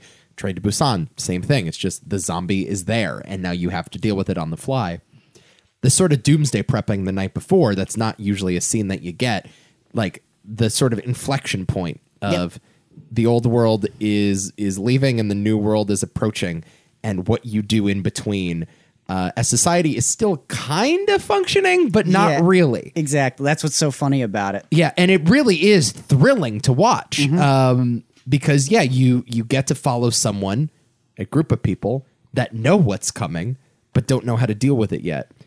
Um, it's just fucking thrilling. That newsroom scene and also the shootout at like the drug den is unbelievable. it- that is one of the most horrifying scenes in the entire movie, Yes. man. Uh, all too real. Yes. All too real. You watch that and it's just like, yikes, it's, it's kind of uncomfortable. Possibly the greatest head explosion I've ever seen in film, by the way. Uh-huh. Yeah. You know what that head is, by the way? I don't. That head is, uh, at, so at the end of Dawn of the Dead, uh, Galen Ross, the woman, was supposed to put her head inside the, the helicopter rotor. So they made a cast, right? But they had changed the ending, and they thought, you know, we want it to be, you know, not necessarily a perfect ending, but have a, A triumphant one. something optimistic, something like they there could be something out there. So we're gonna have the the two uh, leads live. So they they had this cast, and they're like, what do we do with it? So they dressed it up a bit. Filled it with some meat and assorted goods and some dog food and whatnot, and they put it up on a, a mannequin. And Tom Savini shot that thing with a shotgun. Wow. Incredible. Good stuff. Good stuff. Yeah. Uh that whole scene like you know, knowing that there are zombies in this world, the characters know there are zombies in this world and whoops, here are some zombies. Yep. And uh yeah, immediately like you get the violence that was there in Night of the Living Dead, but this time it's in full color and it's it's fucking brutal. and it's man. in widescreen and it is uh, more brutal than in black and white so often when you transition from black and white to color things look less disgusting Th- things look less striking you know the blood in raging bull is uh you know more sort of uh upsetting than anything in like a modern boxing movie yep. not the case here that he uses the color to its fullest extent. and I've talked about this many times. is Like the colors in this movie are perfect because they're perfectly unnatural. Yes. As I, I've referenced this movie a bunch, where it's like the the the there's something about the look of the zombies. Like even though like it's not Tom Savini's best makeup, they're just wrong. Yes. you know it's just that that bluish gray look that just feels icky. It's It- just people with blue makeup. most of the time there is some makeup work done. Don't get me wrong, th- but it's not nearly as sophisticated as what we'll get to with the next movie. Mm-hmm. Um, and it's just just again, it's that uncanny effect which is just used so brilliantly here. Just the, the look of the blood, like it's almost orangey, you know, it's just icky looking. Ugh. And every time you see it, you're, you're just like, ooh, get that away from me, you know? And that's like I said, that's usually not the case with blood in general. I'm, I'm pretty accustomed to blood in movies, but I see it here and it just pops so much more. Yes. And I just, it, it helps the violence so, so much. Um, but this movie does something wonderful relating to the uh, the uh, the newsroom scene and just the, the the setting in general. Is that this movie does a great job at stripping away all sense of comfort because it gives you that comforting setting. Like it, it like the newsroom scene is anxiety ridden, but it doesn't feel like the apocalypse just yet. It just feels like something is going wrong, but. You're still in society at that moment. And to see it break down slowly, even when you get into a mall, which is supposed to be like the most idyllic comforting American place back in that time period and just have it be totally defiled towards the end of the movie to the point where it's like you could grab a brick of money and it just doesn't mean anything anymore. Sure. There's just a lot of great like commentary in that. Like the social commentary here is wonderful. Yeah, the idea that you go to the mall to be saved and really that is the place of your doom. Yep, Uh, yep. Is that's everything, right? That's like all you fucking need. I mean, um, When they're just sitting in that room and they're bored just Yes. listening to the radio. Like that's the moment for I think at least for me anywhere I'm like okay yeah this movie's kind of genius. yeah, I mean, nothing new. The idea that the people were the zombies all along, but uh, it's never been executed more perfectly um, yes. a- and uh, more revolutionarily than in this movie. is that an adjective? Revolution- revolutionarily Yeah. I'll, I'll give you that. Uh, man, man, malls are just so fucking cool. You, yeah, I love them too. It's a great setting. Yeah, it's it- always a great setting. it's it, I mean, Stranger Things has now killed it, um, and I think like we're nostalgic for malls now, so it's not really a- as ubiquitous a, a thing in our lives. But then, uh, yeah, I mean, malls were everything, and it's just a perfect place to set a movie. It's a perfect place to set any story. This thing is just loaded with subtext. Um, the idea in the third act that you know, even past the apocalypse, when nothing in that mall means anything, when Mm-hmm. a brick of money doesn't mean anything, when uh, you know, like a, a, a nice outfit Yep. at JC Penney doesn't mean anything, those impulses Are still there? are still there, right? Like our our need to consume and our need for status and our need for stuff Yep. is like so ingrained in our being. which is a trite idea now. Yes. but I've watched this recently, and it still works. Still works. It- There's something about the pace of this movie and the time it takes with its characters. That montage scene where they're doing all of that stuff. It's just a little more personal and a, li- it has a little, you know, the right touch of personality and humanity and and mo- basically all those scenes. Like where Flyboy is just, and it's not Flyboy. God, It's not- I can never remember the names of the characters in this movie. Flyboy's close enough. Nah, well, Flyboy is the guy who's the zombie at the very end, who who's uh, who's with Fran, who's the girl, Right. but it's the other guy. The black guy. No, the other The other blonde guy. who gets bit very early on. Okay. you know him, but where he's just like sitting in and he's in his little stroller and he's just trying hats on, Yes. just stuff like that. And the movie is plotless in that way. The plot is people are just figuring shit out again, right. and I yeah, I don't know, But it's fun. it's a so much. Oh it's my god, fun. This No, you movie's- kind of want to be there. Like, Yep. sure, It it, is sucks that all of our family and friends died in the zombie apocalypse, but we get a mall, guys. Like, Yeah. there's something about that. It's this wish- version of hell that is like really idyllic. it's this wish fulfillment element too that you you, you you didn't necessarily consider. Yeah. it's kind of no because I think we've all thought about that though, where it's like if the apocalypse happened, what would be a great place to shack up? Yeah. you know, and I mean like Shaun of the Dead plays i- into this very idea with the bar, you Sure. know, which is again it- strangely a. a, a well, I mean, obviously with the title, but it's sort of re- referencing what uh, Dawn of the Dead was doing, but in a slightly different way. No, getting the mall to yourself, you It's and awesome. four people being able to just yeah get candy whenever you want and but to see to see how quickly it, it gets like their joy for that mall gets sucked away. Well, also the fact that they feel the need to fight for it. I know it's a great kick in the ass for the characters, but also the audience. And I That- just that they think they need to go to war to protect what is theirs. I know. The thing's just drenched in subtext. It's drenched. yeah, What, I- God, what a great movie. and the third act is amazing. What a great fucking movie, man. Like the the more you dig into it, and I know there's been so much written about it. Oh my and, God. Uh, like I, I will have said nothing unique about it by the end of this conversation. Um, it's just perfect. I mean, it's Yeah. and by the way, it's a really entertaining action movie. It is, yeah. Romero is incredible at staging action sequences. And I get well, again, no, you're you're not even wrong. Uh, it, um, they've talked about this a lot, uh, and how like he's not. The shots aren't always the most considered things. He's someone who shoots just a lot of stuff. You know, this is this is a movie where there wasn't like, okay, we got to get this shot, this shot, this shot, this shot, this shot. It's more like let's just shoot a bunch of stuff, which is why the movie has what was made with such an improvisational attitude. But it doesn't feel that way. No, not the final really. product, yeah. It's because the editing is amazing. It's so well. It's amazing. The It's so editing well is edited. remarkable in this movie. The fact that he's able to cut around so much of this stuff and make it as understandable as it is, Yeah. and still feel like, like you just said, not like, like, like to make it feel like it wasn't improvised. It's just it beautiful feels of a piece, yeah. Yeah. and it just feels very intentional. but with also movies that are like like improvisationally shot don't have as much iconography to them sometimes Right. but there is so much iconography to the imagery in this movie it's unbelievable Yeah.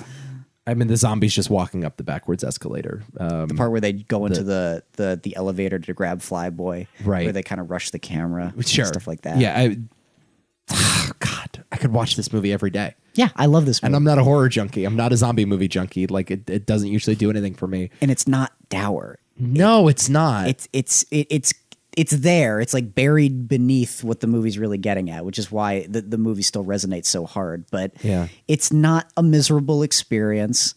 You know, it's it, it- it's it knows how to have fun. and it's not really corny in the way that Shaun of the Dead is. It's not like a, a, a zomcom by any stretch of the imagination. The movie gets ridiculous though. It gets like can. s- incredibly There, ridiculous. there are zombies with pies in their face. yes. Yeah. And it, it but again, that shouldn't have really worked. There's maybe it's just the, the the vibrance of the mall setting where it kind of makes sense. I don't know. Like this movie, tonally in many areas, I've I, I've I've looked at and I've thought, yeah, no, that doesn't really make as much sense to me, generally speaking. But the fact that a pie fight works in a zombie movie is so funny to me. Like it does work. I love it. So I don't know. I don't know. Interesting. It's perfect. It's one of the great movies ever made. It's It is. so it's so so so so so so good. Hasn't aged a day. I haven't seen the Snyder one. I am curious to watch it though. you do this thing though where you're like, oh, it fucks everything that made that original great. It's sort of its own thing. it really Uh, I'm is. its sorry if I'm that guy. own- Yeah, you definitely. it's got its moments though. There's a scene where they're sniping zombies from on top of the roof, and they ha- they have varying outfits, and they're like. Oh, tell because there's like a sniper from like way across the the way, but they can't get to him because there's zombies on the road. It's just like a sea of dead people, Mm. and they're holding up signs with, and they're looking at each other with binoculars and they're just like shoot Burt Reynolds down there, and they're just having fun picking off zombies. Right. It's like okay, now shoot Betty White, which is a really funny scene. And the guy's like, that guy can really shoot some zombies. It's, it's funny. It's got its fun. moments. Okay, uh, cool. I like, I just again I, I'm worried that Snyder is not interested in the same things that I'm interested in, and there is so much like legitimate human drama in this movie, like that scene at the beginning where um, the the character I have the names in front of me now. The character Peter, Peter. uh, who's the black guy, says to uh, the woman Francine that, listen, we're the bad guys now. Like we need to do bad things in order to survive here. Get it through your head. I mean, that's th- like that's just a, a character touch. That's just like a really heartbreaking character moment that you don't get in Zack Snyder movies and you don't get in a lot of zombie movies. Um, it happens in one of these movies later on that we're going to talk about today, but uh, it just has it all. It just it really has it all for a, a, a sort of zombie movie that you figure, oh, it's kind of dated because of the makeup, it's kind of dated because of the special effects. It's it's very eighties in like the music and this mall setting. Oh yeah. It hasn't aged a fucking day, man. I don't. Yeah, I don't think so either. You know, I like the makeup, and like I said, I've, I've already said that I like a lot of those things that most people would consider quote unquote dated. You get if it, it's another one of those things. It's just with the general aesthetic of the movie. If you ever had those reservations, you get used to it very quickly. Right. Very very quickly. and it doesn't pull any punches, man. That's the other thing, and knows when to get really serious. The kids get shot in this movie, Sure. so you know Sure. you have to deal with it. Incredible. It's this perfect cocktail. I think about like how many flavors are in this movie. Yeah. like. it- ugh. even if I wasn't dissecting like the social commentary that that's so ever present, it's just like, oh god, the movie's just such a jam. Yeah. Yeah, A blast. I love it. Yeah, Dawn of the Dead. and yeah, no surprise, it's my favorite on the list. But w- whether or not it should get in, we'll we'll talk. Okay. We'll talk. I have a hard time believing it won't, but we'll see. We'll see. We'll see. Next up, Day of the Dead, the third in George Romero's original Dead or Living Dead trilogy. Uh, it stars Jesus Christ. What is this? And my notes are a little weird. Regardless, it stars Lori uh, C- Cardile, Terry Alexander, Joseph Pilato, and Richard Liberty. There's a guy named Richard Liberty. It's a great name. That is a great name. Anyway, as members of a group of survivors of a zombie apocalypse sheltering in an underground bunker in Florida, where they must determine the outcome of humanity's conflict with the undead horde.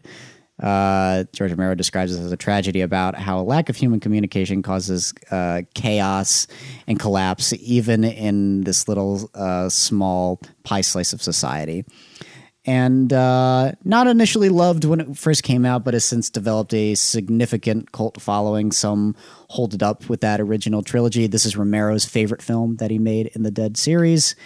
Um, and yeah, much like those uh, first two, it's been referenced to death and uh, influenced a lot of people's careers, influenced uh, Greg Nicotero and those guys.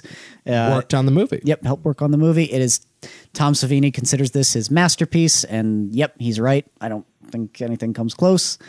Uh yeah, it's um interesting one. One that I saw a little bit later.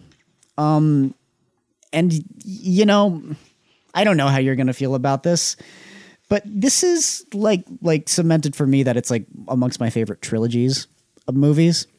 I actually loved this movie just as much. I think it works as a great like like third bill, if you want to call it that. If you wanted to watch all three of these movies back to back, this one is is a perfectly good conclusion to this odd uh, uh, series of movies.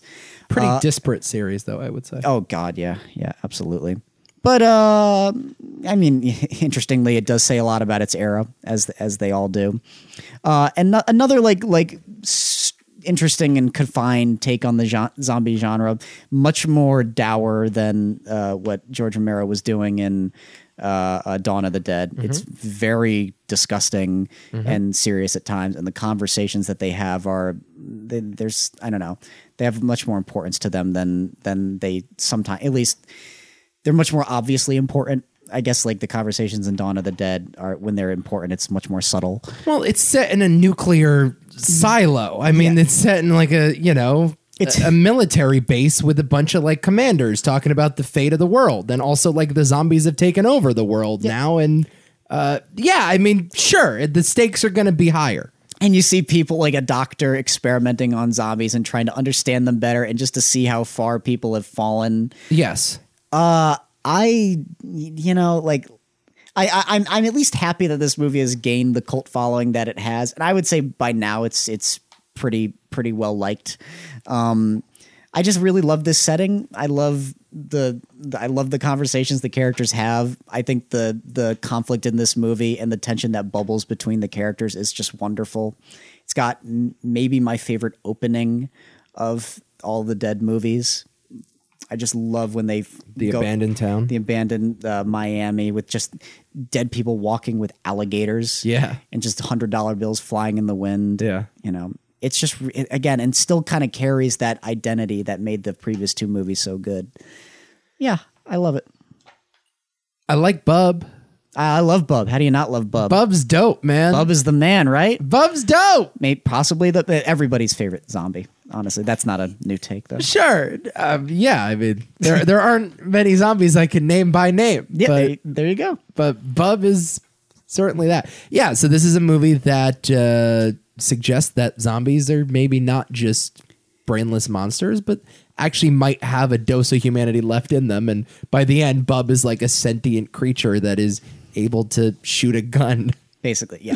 And this is the first time they really flirt with that idea. Yes. And it's not super over the top like they get with like Land of the Dead, Right. but it's there and it's it's uh, basically about as far as I ever wanted them to push it and that's why I don't mind it.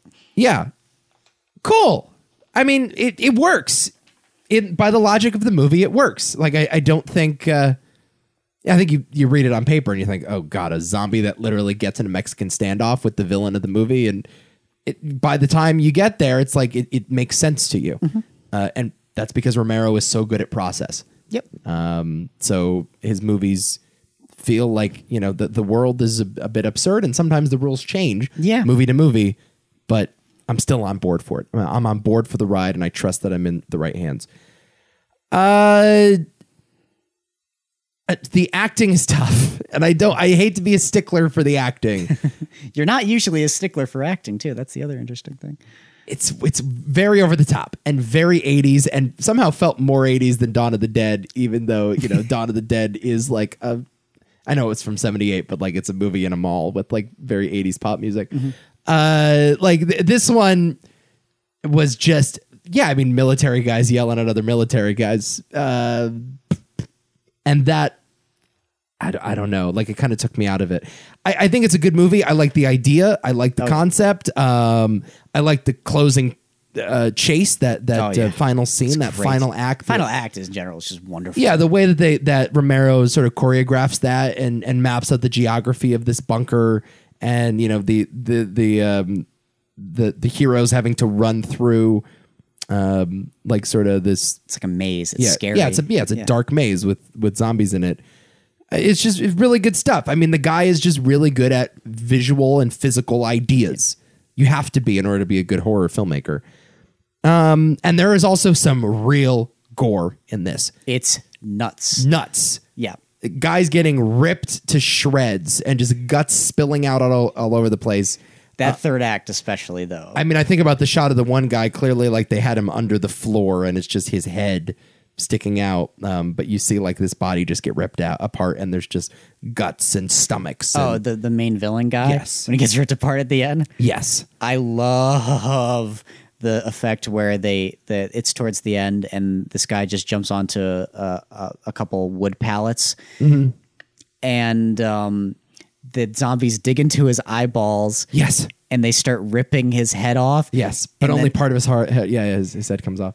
here's a funny funny story about this. So the audio mix was kind of weird. George Romero thought it was anyway. And I always responded to it the way his sound editor responded to it. So he's like, "Oh god, it goes way up and that's not the way it should sound, right?" And then the sound editor says, "No, his vocal cords are being stretched." Oh, word! And I was, and he was like, "Oh shit, you're right. Oh, I love it now." Not bad. That was always my reaction to it. And I'm like, ooh, that's fucking horrifying. Wow. It is the most disturbing zombie kill I've ever seen in my life where he's Wow. screaming and then the like the deep scream gets really high and then Yeah. he's the head's off. Oh, it's great. That's incredible. Yeah, there's a lot of great stuff in there. There's a lot of just great design. the gags are just one like the, the violent gags are wonderful. Yes. I think I was just sort of bored by the people. I think I think that's really what it comes down to is I I didn't really enjoy spending my time with these people. I found the villains kind of to be one dimensional and uh, again there's a lot of like Reagan era Cold War Oh, yeah. stuff um sort of like wasteful government spending the military industrial complex like that that's all in there and like fair enough I think sometimes he he beats us over the head with it Romero does but like the zombie stuff is is really impeccable um as is the zombie stuff in this entire series so yeah i think i you know by the end of it you're you're obviously rooting for a zombie Uh, yeah, literally. you know a zombie cries and you feel bad for the zombie You too. and yeah and you root for him to kill the people and yeah that's an interesting subversion definitely i mean it's something that the the romero series had not quite done up until that point You really found the because I found the I did. I people- just found the kid. I found I can't get past this. It's just like a. It, I know it's a sort of stupid surface level criticism, but I just found the acting to be kind of ridiculous. No. I find them very entertaining though. Okay. I don't know. Like it's it's again, it's another one of those like again, Mm-hmm. sort of simple excuses, but it does feel part of that piece. You know, none, none of I guess like acting bothers me when it feels out of place. You know, we've talked about. Oh, it that. definitely wasn't out of place. No, that is true. It, it, it's not bad. Everyone though. is like, on the same volume. like like I, I don't know. I don't know how I- how you describe that, but like a bad line de- delivery feels like something very specific. It doesn't matter if you're loud. I Mm. mean, if that's the criticism, I could level that against half of Leonardo DiCaprio's career. if I'm Sure. being honest, and I could say he's doing a lot of like Joe Sapolata's doing a lot of stuff that Leo would probably do. Okay. honestly, That's an interesting thought.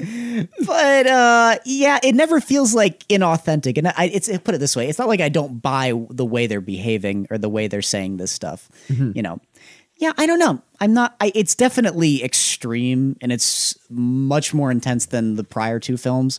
So you have to contend with that. I guess I don't mind because these fucking characters have been underground for years. Right. I I totally buy that these characters would be this edgy and this angry and this just fed up with like what the fuck are we doing down here? There's even a moment where they kind of go like, yeah, we have no interest in learning about what these zombies are like or getting these answers. You're not going to solve any problems with these answers whatsoever. You just have to go and you know and find life elsewhere, which is a very interesting and very like broad but nice and, and optimistic conversation that they have. Sure. It- it works beautifully. I actually kind of love that that that talk that they have like halfway through the film. I f- yeah, yeah, that's basically it. It's a good movie. It's Yeah. a it's a good movie, and um, I needed to see it eventually. I need to finish this entire series at some point, um, just because it's it's pivotal to the history of film. Yeah. I've I've it's worked its way up. It's become a great film for me. Okay. I thought it was very good when I first saw it and then I saw it consecutively. And yeah, you know, I've actually it could be the one I've seen the most, strangely. Yeah. Yeah. It's got it's got those just like like cinematic moments that just I love too. It doesn't have the same interesting and relatable level of subtext that Dawn of the Dead has. But yeah, I think it's so much fun this movie. So there's that. That third act is a blast. Oh my god, it's so great. That who's I wish I, I, I sh- again I don't know the characters' names, but I can remember the person with just the bald army dude. Not not the guy who shoots himself, but the one who's just running around laughing. Yeah. as he's getting Oh ripped my apart. God, yeah, that's and he's- They great. show his exposed eyeball, his fingers get bit off. It's Yeah. just- oh god, it's so good. Yeah, I, yeah. I I just think like in general, those aren't credible villains for me, and I and like if if you're gonna play the card of it's not the zombies that you have to fear it's the people like you really gotta be like uh like a uh, a grade a level villain that's one of the problems i think personally with walking dead or at least that's yeah. where you know the governor was one thing like uh, it was uh like a fine villain but also like a little cartoonish Oh. That's a comic book character. Yes. that's like I don't see good the- point I don't see any of these characters as comic book villainy. by the time they get to Negan, like Walking Yeah. Dead just got ridiculous. And I hear similar sort of thing. Really? I, Yeah. that's a little extreme, don't you think? They're just army guys who are trying to defend the place, and I don't know. One of the doctors is feeding his the dead men to Bub. Yeah. I, gu- I guess here's the thing: is like I get it. You know, I get that that helps tremendously when I understand why these guys would be as shitty as they are. Obviously, I'm not relating to like the big dude who's like biggest fucking piece of meat in the cave. Like and it's like yeah that guy has clearly lost his mind and i don't relate to him at all but like i see the the pathos especially to joseph pilato's character at a certain point i don't know it, it- to me it's not nearly as ridiculous as what negan is anyway where he's supposed to be like the devil incarnate like that no i don't i don't ever get that impression anyway I'm running this monkey farm now, Frankenstein. yeah and i want to know what the fuck you're doing with my time yeah yeah Okay. i'm okay with that Listen, I'm cool with a, a meathead too, like a really loud meathead in movies. yeah i don't know i don't, Don't know, mean to be a downer. I like the movie. i don't know why that like like those performances they yeah they really don't bother me Okay. yeah, they never did. So I don't know how to describe it. I like all these movies, Yep. Do you? Do you like all all the dead movies? just like I like all these fries. Oh, I see. Move on. Yes. I love it. I think it's a great movie. Uh, also a very contemplative movie, which I really like. I, li- I do appreciate the time the movie takes to just have those conversations, Yes, which is really, certainly. really, really, Certainly. really nice. Yeah. Yeah. If it comes down to the people, is that it? Yeah. All right. It does. Fine. I like the people. No, I'll I'll hang out with the scientists all day. Like let's I I wanted Oh, see- more I wanted more laboratory stuff. Like I, I felt like the military You weren't stuff. creeped. You weren't creeped out by that guy. Certainly. That no, it comes was- to be part of the point too. no, yeah, I, I think that stuff's cool. I just think like, yeah, and- and whatever. I'm not particularly intimidated nor moved by those army guys. I think that's the point. Like they're just Well, they're they. they're Biff, right? I think that's the point. Okay, all right. What's wrong with that?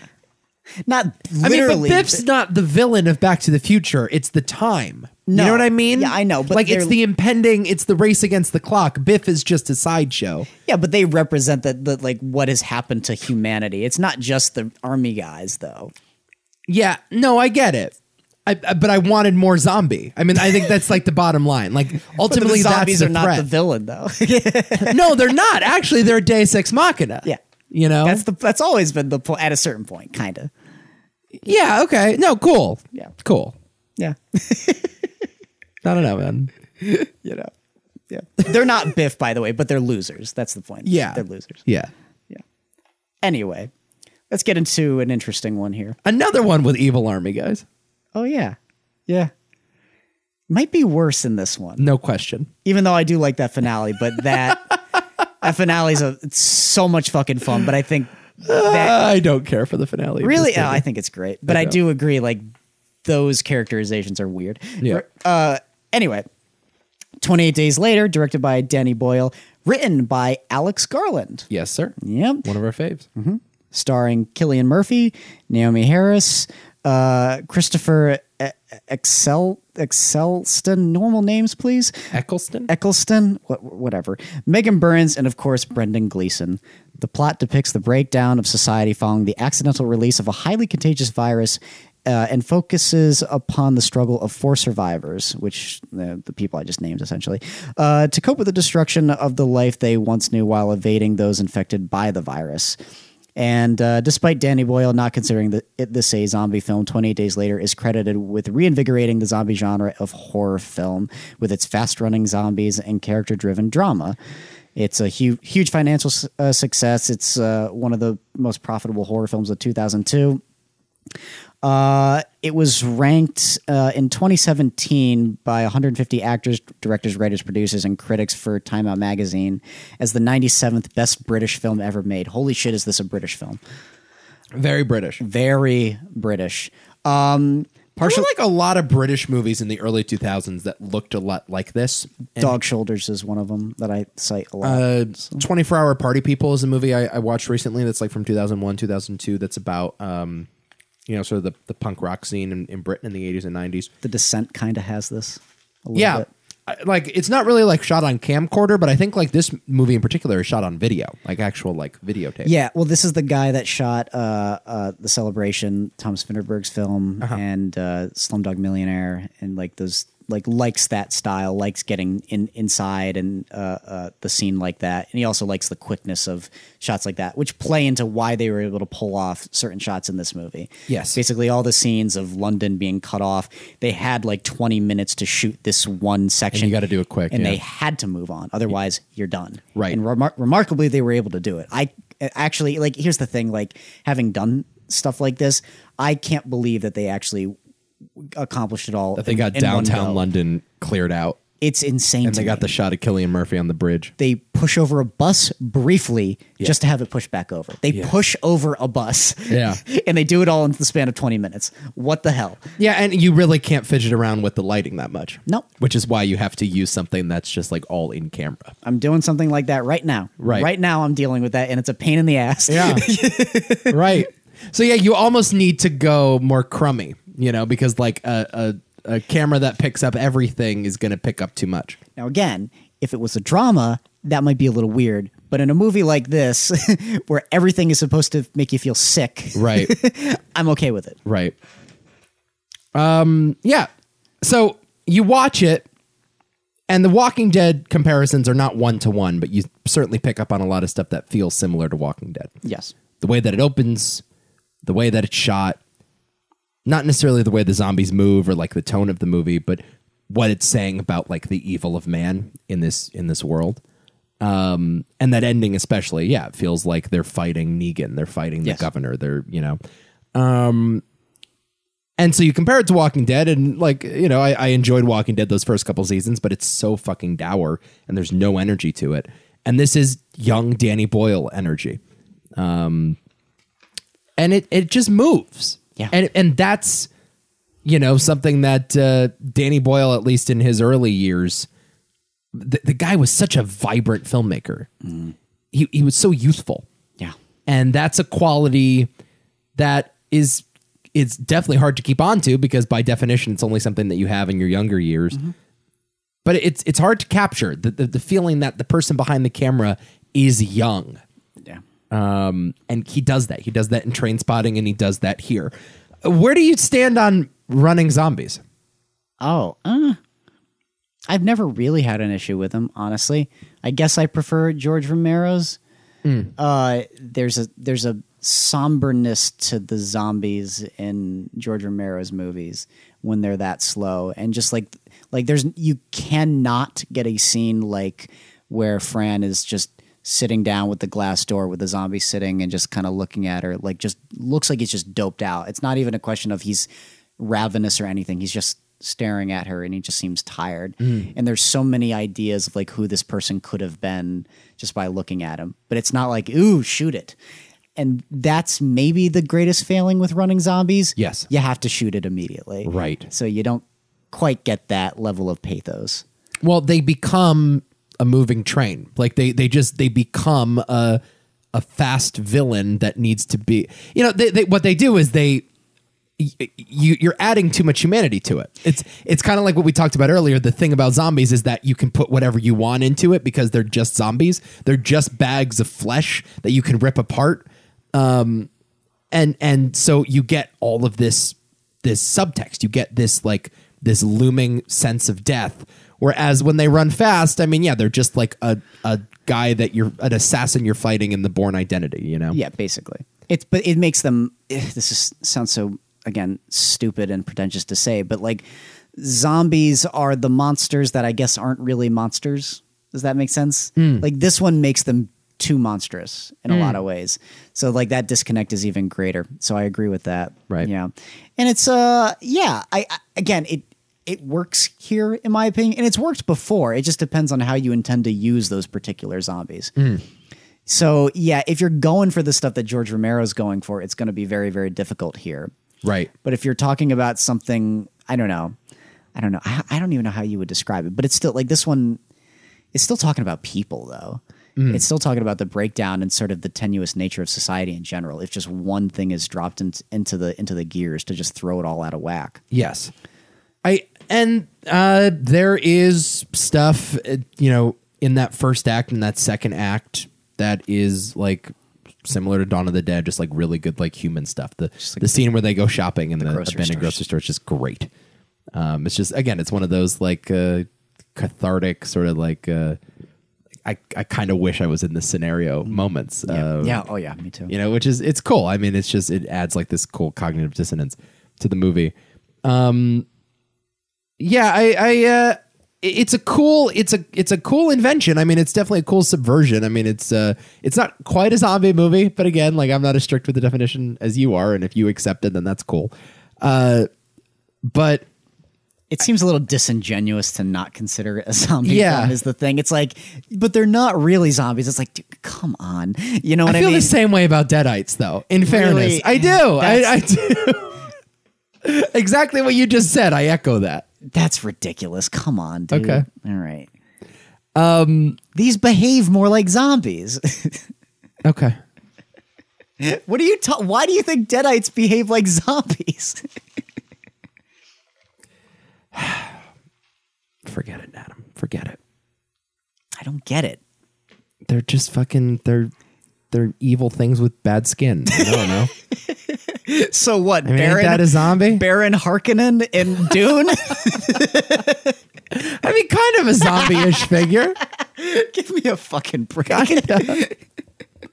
Uh, yeah, it's a movie about people being the actual monsters at the end of the day. And I will say, like, it, it is it, it's that perfect Danny Boyle controlled chaos, and Yeah. that's what's so cool about it. Not every blocking decision makes sense. Not every editing decision makes sense. He sometimes breaks continuity. uh, early Danny Boyle movies, this just fucking works. Um, and I'm just totally on the wavelength of it. And I, I think I consider it more of just like a fun action movie than like a, a really contemplative, symbolic uh, zombie movie, horror movie. Um, Yeah. But that's fair game too. Certainly more entertaining than World War Z. Like World War Z is the is the bad version of this movie. No, and that's I guess what I was getting at. It's like the movie doesn't try to be more than it is, Right.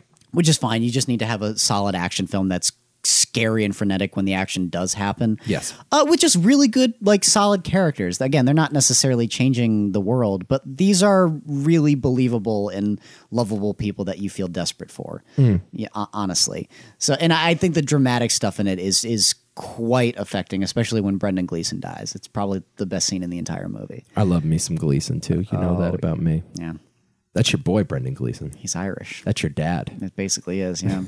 My beard is becoming more and more red, by the way.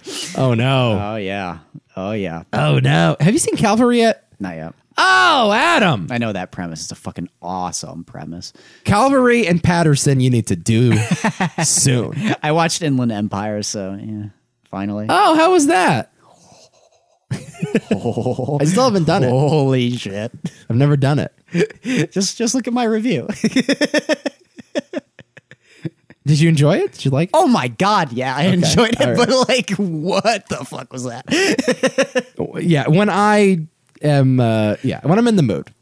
Very rarely can you be in the mood for a movie like that. But the the Jesus Christ, the fucking camcorder cinematography is going to melt your brain. yeah, no, I've seen the trailer. it's like hard to deal with at times at times because there are shots where you cannot see anything Right. you can't it's just like pixels moving but it's amazing the movie's unbelievable gotta do it. it's fu- and the like honest crazy and I, I, i'm not saying this is a slight against the movie but like it's the best end credits i've ever fucking seen ever because it ends at a dance number and i'm just like Is hypnotized Laura Dern dancing? no Okay, no who's who's dancing? uh w- women the women of the movie are dancing Cool. and i'm just going to refer to them as the women of the movie because that's pretty much what they are Is that a Watat? it's a commitment man Okay. you have to commit How long to is it? that movie i think it's three and a half hours Oh goodness gracious. Yeah, man. Yeah, yeah, yeah. Oh goodness me. If it's it, it could be three hours. I mean, three hours still of David Lynch, all in one sitting. Oh boy. Three hours even. Yep. There you go. I felt like maybe it related to Blue Velvet at times. Like maybe they were in the same universe, and then there were times where I was certain it was in the same universe as Twin Peaks. Oh boy. And apparently, what he has cooking up next is even crazier. Is it a movie that he's doing? I think he's doing a mini series for Netflix with Laura Dern. Oh my god. Yeah, another. I th- that's uh, at least what the reports have suggested that it's going to be another series. Okay. So Okay. there are some rumors that it might be another Twin Peaks. I I doubt that that's the case. I think it's going to be its own thing. I think he's done with Twin Peaks, but Perfect ending to Twin Peaks. I don't know why you would. it's just an amazing season of television. Yeah. Uh, all right, what's last? Last we have We're going very long today. Yeah, by the I'm way, sorry. Train to Busan, uh, directed by Yon Sang Ho, starring uh, Oh Gong Ho, uh, Jun Yu Mi, Ma Dong Suk, uh, Kim Suan, Choi Wook Sik, Ah So Hee, and Kim Yu Sung. They're all American. The film mostly takes place. film mostly takes place on a high speed train from Seoul to Busan as a zombie apocalypse suddenly breaks out in the country and threatens the safety of the passengers. The best thing that's been said about this movie, I guess, is British dir- uh, filmmaker Edgar Wright highly applauding the film, personally recommending it, and calling it the best zombie movie I've seen in forever. How about that Edgar Wright trailer this week? Oh my God. That's like one of the best trailers I've seen in forever. I watched that thing and I was happy for you. I was like, man, Adam, he he finally did it. He finally did it. It's people like me who respected and supported Scott Pilgrim versus the World and gave him more of a career. Yeah, that thing looks. What's that movie called? Last Night in Soho. Last Night in Soho. looks like just a f- nightmare. This looks like a banger. like just so perfect and so tailor made for me. Yeah. and I just can't wait. I've been meaning, I've been hoping for Edgar Wright to do a horror film like that in a while because apparently it's like a straight horror movie. Oh yeah, yeah, yeah. It looks so good. Now movies are back, man. movies are back. Yeah, yeah. Can't wait to see that thing in a theater. Yeah, uh, t- t- train to Busan. Uh, man, those Koreans know how to make a movie. Uh, they know how to make an action movie. Yep. Um, just like a lot of great Korean genre cinema in the last twenty years, between Parasite and everything Bong Joon Ho did. Um, you know, Old Boy, a, another classic, uh, Burning, not really a genre movie, but just like a man, they just have a thriving film scene over there. This one was a like a, a massive hit Yep. in in Korea, right? It's like one of the 10 highest grossing movies of all time, I think. Yeah, for them. Highest grossing, I think, for Can. Um, Okay. I would say. I think what was. My notes are a mess now, but bear with me. Hmm. look at, look at You me. look like John Krasinski in a quiet place, just all those notes. Do they hear? Anyway, You excited for two? Two's coming out this yeah, yeah, weekend. I am too. I am, yeah, I'm excited. it's gonna be good. Apparently, it is. Yeah, yeah, I hear it's really good. So, but anyway, like yeah, like 10 million people at Cannes saw this or something like that. Oh, exciting. Okay. Uh, so um, yeah, train train to Busan. More fast zombies. Um, but uh, like uh, here, i- i- they are actually terrifying. Like they are Yes. palpably terrifying. I won't. Okay. No, what do, you- do you do you not think they're scary? And twenty days later, I do think they're scary. I'm not, not as scary as they could be. That that's all. Part of it is the performances for me, and it is, I I find those zombies really creepy. Now, granted, like these are scary zombies as well. I'm not Yeah. I'm not slating that. I just I, I think this zombie stuff in twenty days later is is is up there too. But you know, whatever. Uh-huh. Now it's not necessarily my kind of zombie, just in like the design of it and the look of it, and just like again how um, I, I don't know, like demonic they look. Like it's just there's a little too much evil in the eyes there. Uh, in this one, for me personally, yeah. Whereas, whereas um, um, that's what I'm talking about. I'm talking about Train to Busan now. Whereas, like the Romero zombies, they are just sacks of meat. Yes. Um, and I think I relate to that a little bit more. N- Not to say that I wasn't thoroughly thrilled and scared during this whole thing because it is a kinetic, well choreographed, just action movie. Yep. Uh, some leaps of faith you have to take. Like, why not just open the fucking doors and let the zombies out as you just keep driving the train away? I why guess. did that never cross their mind? Just open the doors. Just let them go. Don't you have a button in the front, conductor? Just open the fucking doors. How do you know they would run out? Well, some of them will probably run out. I mean, it, you should give it a shot. It's worth a shot. Maybe. Some leaps of faith. And at the end, like, why don't you just push the guy off? You knew he was infected. Just push him off the platform. Yeah, that, that, that moment especially, I, I completely agree with you. Yeah, but- there's some stuff in there, but like you have to sort of make those leaps in order for the movie to be like that claustrophobic, in order to keep them on that train. And uh, similar to Dawn of the Dead, where y- you're questioning how is he going to milk this much drama and horror out of this one location for two hours? same thing. I mean, th- this guy is just the the conceit of them getting off the train and then getting back on the train, but they're separated. And similar to Snowpiercer, I mean, like it is certainly of a piece with Snowpiercer. Mm-hmm. Uh, sim- seems to be like set in the same universe almost. I- It's just like a brilliant invention of plot, Yep. you know. High concept as hell. Yep. Uh, th- they get every possible thing out of that contained setting. I think it's great. I was uh, blown away, honestly, when I saw this movie. It had been recommended for a while, you know, and I was like, oh, I, I got to see that eventually. I remember it being pretty big in 2016. and I didn't. They they undersold it to me. I didn't think it was going to be this good. I love this movie Yeah. a lot. It's like one of yeah, it's one of the better zombie films I've seen in, in recent uh, years. Just because it's just the most taut thing imaginable. This movie freaked me the fuck out, man. Yeah. And I just saw it. I just saw it. And the, the level of tension in these zombie scenes is remarkable. It's uh, uh, yeah. It's it's like a- again, I don't necessarily take as much away from the bigger ideas here. There, I guess there's th- there's definitely heart to this movie. I guess that's all I really need. Give me some heart to these characters, and just give me an awesome action movie, and give me people I can care about. And It's another hashtag dad movie. yeah, Just absolutely. about being a good dad, man. but a movie that just knows how to lay the pieces. Yes. I cannot express enough how fucking brilliant that deer is at the beginning of this movie. Yeah, yeah, yeah. How chilling was that, Yeah, man? yeah. Oh my god. Ugh. And to just like them slowly picking up something's going wrong, but the movie never drawing some more attention to it besides the deer.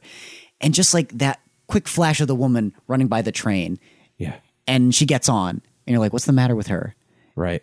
and when it finally shows you what's the matter with her my god man it's just like it, it- and also with the knowledge that she's trapped now in that train with everybody else Yes. and you just know this thing is going to fucking spread everywhere Right. it is just horrifying it's like a really like like like like nail biting movie I like seeing this in the theater could you imagine Yeah, uh, and it does that brilliant thing where, um, you know, disaster movies will sometimes do this, but you present a, a, a group of people, and um, you know, only like one or two of them are going to survive, and in the process, you're going to watch humanity shut down, um, and you're just watching an inevitable conclusion. Uh, you're you're just you're just watching the the world get destroyed, and you're seeing it through the lens of one or two people. Yeah. Um, and so yeah the the the way that this movie like plays around with point of view it, it's just like you're watching a beautiful ballet like it's just it's just a perfect symphony you know just everything is falling into place you know every decision you see as intentional um, it is received exact exactly as it was meant to be received Um, I mean, yeah, just perfect, masterful. Yeah. Um, And thoroughly horrifying and, and thoroughly scary. And- And, by the end of it, it's like, God, that was a brutal ride. Yep. And there's a containment to it, like like that does feel in line with other zombie movies. Funny enough, like both uh, Night of the Living Dead, Dawn of the Dead, Day of the Dead, it's all like so, like th- witnessing the apocalypse from a very very small space. Ultimately, like I know like the mall is big and expansive, but it's just a mall. You know, We're not, Right. we're not really seeing the world in whole. And it's similar here how they managed to play up to that. You know, by supposedly going to a place that could be hopeful. Sure. When really, we don't really know if that's going to be the case. So what you're watching is a is a microcosm of, of what is a national or international event. Man, it is thundering out there. Holy shit. Yeah, we're getting like tornado weather again. Why is Oh, goodness. it? Well, how does this podcast always get tornadoes? I feel like this has happened multiple times. Dude, it's scary. Man, out that happened quick. there. Jesus Christ. Uh, yeah, severe thunderstorm warning. Is there a tornado warning? Not that I'm seeing. It looks like it. The crap clouds are green. Is it? Yeah, there's a, like a really dark green in there. Have a fun drive, man. Yeah, I'm, Uh, take shelter in place. Great. I guess uh, I'm getting the sleeping bag out tonight. yeah. I have to run out to my fucking car. I'll give you a drive. Okay, that would actually be quite nice. Holy I crap! can't see anything. It's not even the sun hasn't gone down yet. It's the apocalypse. I kind of want to go out there. Don't go out there just yet. Let's let's let's let's get through Train of Busan. Let's let's see if the zombies. A- Abby's worrying about me right now. Uh, Train to Busan. Um, yeah, I mean, yeah, cool movie about being a dad, man. You gotta just be a dad in the apocalypse. It's all about family. It's all about thanks thanks Carrie Fisher. All Mi right. familia. Mi familia. Uh, yeah, it's about compassion. It's about love. It's about sacrifice. Uh, nothing new. It's about you know selfishness in the face of adversity or kindness in the face of adversity and who's rewarded and who's punished for it. True. And, Yep. Yep. Yep. and it's all about zombie. It's all about the zo- really. It's about the zombies. it's a movie about zombies. yes. Really, really. At the end of the day, it's about zombies. it's about stabbing. It's about this film is literally about stabbing. Which means if you like this movie, I believe you like seeing someone get stabbed with a sharp object. wish I had that soundbite here. I, I just got rid of it, as a matter of fact. oh my god. Uh, this podcast went way off the rails at some point. I don't know what the hell happened. We're over two hours deep What into the this fuck? thing. Jesus All 'cause Christ. we were- and I feel like we've talked about nothing. No, yeah. this is the messiest podcast we've ever done. All because I don't even know where it went wrong, honestly. Train to Busan's a really good movie. Yeah, I it's liked great, it it's a great, lot. it's awesome. Okay. It's- Uh, Dawn of the Dead's getting in, right? Mm. But by our met fucking hell. It's Dawn of the Dead or it's Night of the Living Dead. Night of the Living Dead's more important. Dawn of the Dead's more iconic. Dawn of the Dead's better. Dawn of the Dead wins. I don't- Is it more iconic? Peop I think just as many people think about Night of the Living Dead. I think just as many people think about Night of the Living Dead as they do Dawn of the Dead. I, I see it played more on AMC for Halloween. Put it that way. Dawn of the Dead is hard to find. Yes, I will say that. Well, that's because John. Well, I don't know if it's John Russo, but the guy who owns the rights to it, it does not make it commercially available. I own all three because I love these movies. How'd you find that DVD? I bought it for hundred and fifty fucking dollars. Oh, goodness. It's a Blu-ray, and that's the only way you can get it Wow. because the guy upcharges the shit out of it. He's like, "Oh yeah, I have the rights. Supply and demand, baby. Yeah, pay one hundred fifty dollars." It's like Martin Shkreli. Fuck him, but I really wanted that movie. Uh, yeah, I, I stole it. Um, but no, it's not available on streaming. Can't even rent it. Nope. I, I would have rented it if given the opportunity, but I couldn't. Um, wow. It feels weird not having Night of the Living Dead in. That's the only thing. feels weird. I understand. I just think Dawn of the Dead is by far and away a superior movie. yeah, it's a, no. I wouldn't even say far in a way, but it's definitely a better movie. it's better. Yeah. I mean, it's just it's just better, and I just think like it's in the horror pantheon. You know, like that setting, that location, the story. I like, know, I know. I- you just don't beat it. I mean, like, so it just it, it feels weird to say it is simultaneously in the top five of all time. Yep. Like, would you put Night of the Living Dead in the top five? Of horror? Yeah, There, dude, there's an argument to be had. Absolutely. Okay. You're underselling it a little bit. Yeah. I am. I know. I'm a little. I'm a little colder on it. They're close, man. No, seriously, they're very, very, very close. That's Uh-huh. that's the problem. I'm, I'm But both are iconic. Yeah, I know. I mean, both are iconic. Uh, both change the game in terms of like what you can do subtextually, what you can do on a on a script level. I know. and how you can sort of subvert the expectations of B movies. I mean, Yeah. pre Romero, these were Warner Brothers B movies or Universal B movies, essentially. Mm-hmm. Um, and you know, And they're very impressive in their own right. You know, they shouldn't be as good as they are. right? You know, and and this, I think, not a Living Dead certainly, but Dawn of the Dead to a to a, a greater extent because of just the reach of that movie, and Yes. the budget of that movie, Yes, I agree. proved what you can do with a a, a, a pretty trashy genre, Mm-hmm. um, and people have been chasing this for decades and are still chasing it, are still chasing what Romero did in Dawn of the Dead. and every once in a while they come close, but yeah, n- not not not quite. You don't get there. I mean, I just think, look, it's it's in my opinion a perfect movie, and I It like is. having perfect movies. Yes. like I don't like having really good. Hey, that ones. I might like come to perfect bite you later when we're doing some years, okay? ones. Okay, So just be wary, just because it's the most important. We'll get there. fair enough. All right. But I I like perfect, and I think, like Perfect, I think too. Dawn of the Dead is perfect. I yeah, I think it's perfect too. Go ahead, Dawn of the Dead. All right. Dawn of the Dead. I'm not gonna say. You know, it's a perfect movie, but I'm not sure it should get in. Um, man, that'll do it for zombies. I've had enough zombies. enough zombies. You know who I blame? I blame Zack Snyder. I do. At the end of the day, this is just Zack Snyder's It's all fault. Snyder's fault. This all happened because of him. Let's get you home Yeah. because this is. It actually does not look good out at all. I'm I worried. kind of want to drive with you. You want to drive with me? Kind of do. I kind You of want to follow me to I Abby's? like, I'm going. I like storms, dude. I kind of like driving in storms, but not when supposedly we could get like a giant gust of wind that's akin to the finger of God. Oh fuck! You, no, you gotta give me. You gotta give me a second. you gotta give me a second, my guy. The finger of God. All right, I'm not that quick on the trigger. this sucks up. All right, that'll do it. Uh, next week, I'll I'll think of something. Okay.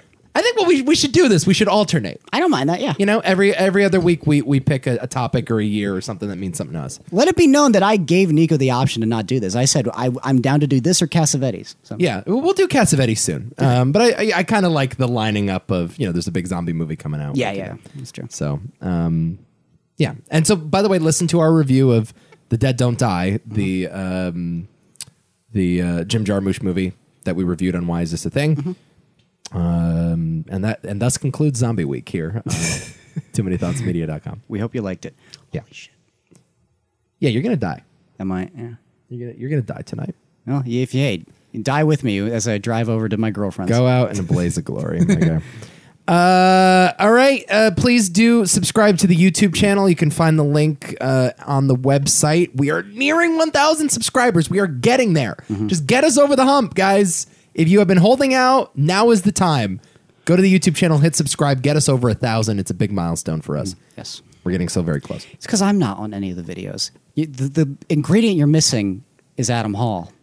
Well, maybe if you made more than one short film every three years, we could I put don't- some more stuff on I'm there. not talking about my stuff, which is so grand and special and perfect. It only comes out once in a lifetime. You're like really. Daniel Day Lewis, man. Really, it's yeah, like you make a know, movie. I'm not just gonna shell it out, Nico. You don't get it. Let's, like- you don't understand. Okay, it's just Let's get a movie a week, man. Let's get a Movie a short movie a week. oh god. Let's do it. Adam Hall's uh, movie hour. I'm not a dancing monkey, Nico. I don't- All right, I've got a quote for the end of this. Should I do mine? yeah, yeah. You seem to want to do it. That's fine. Okay. Uh, that'll do it. Movie Hall of Fame. I'll go, go join the Discord as well. Um, link is in the description for this pod. Until next time. But you see, it's not me. It's not my family. In your head, in your head, they are fighting. With their tanks and their bombs and their bombs and their guns in their head, in your head, they are crying.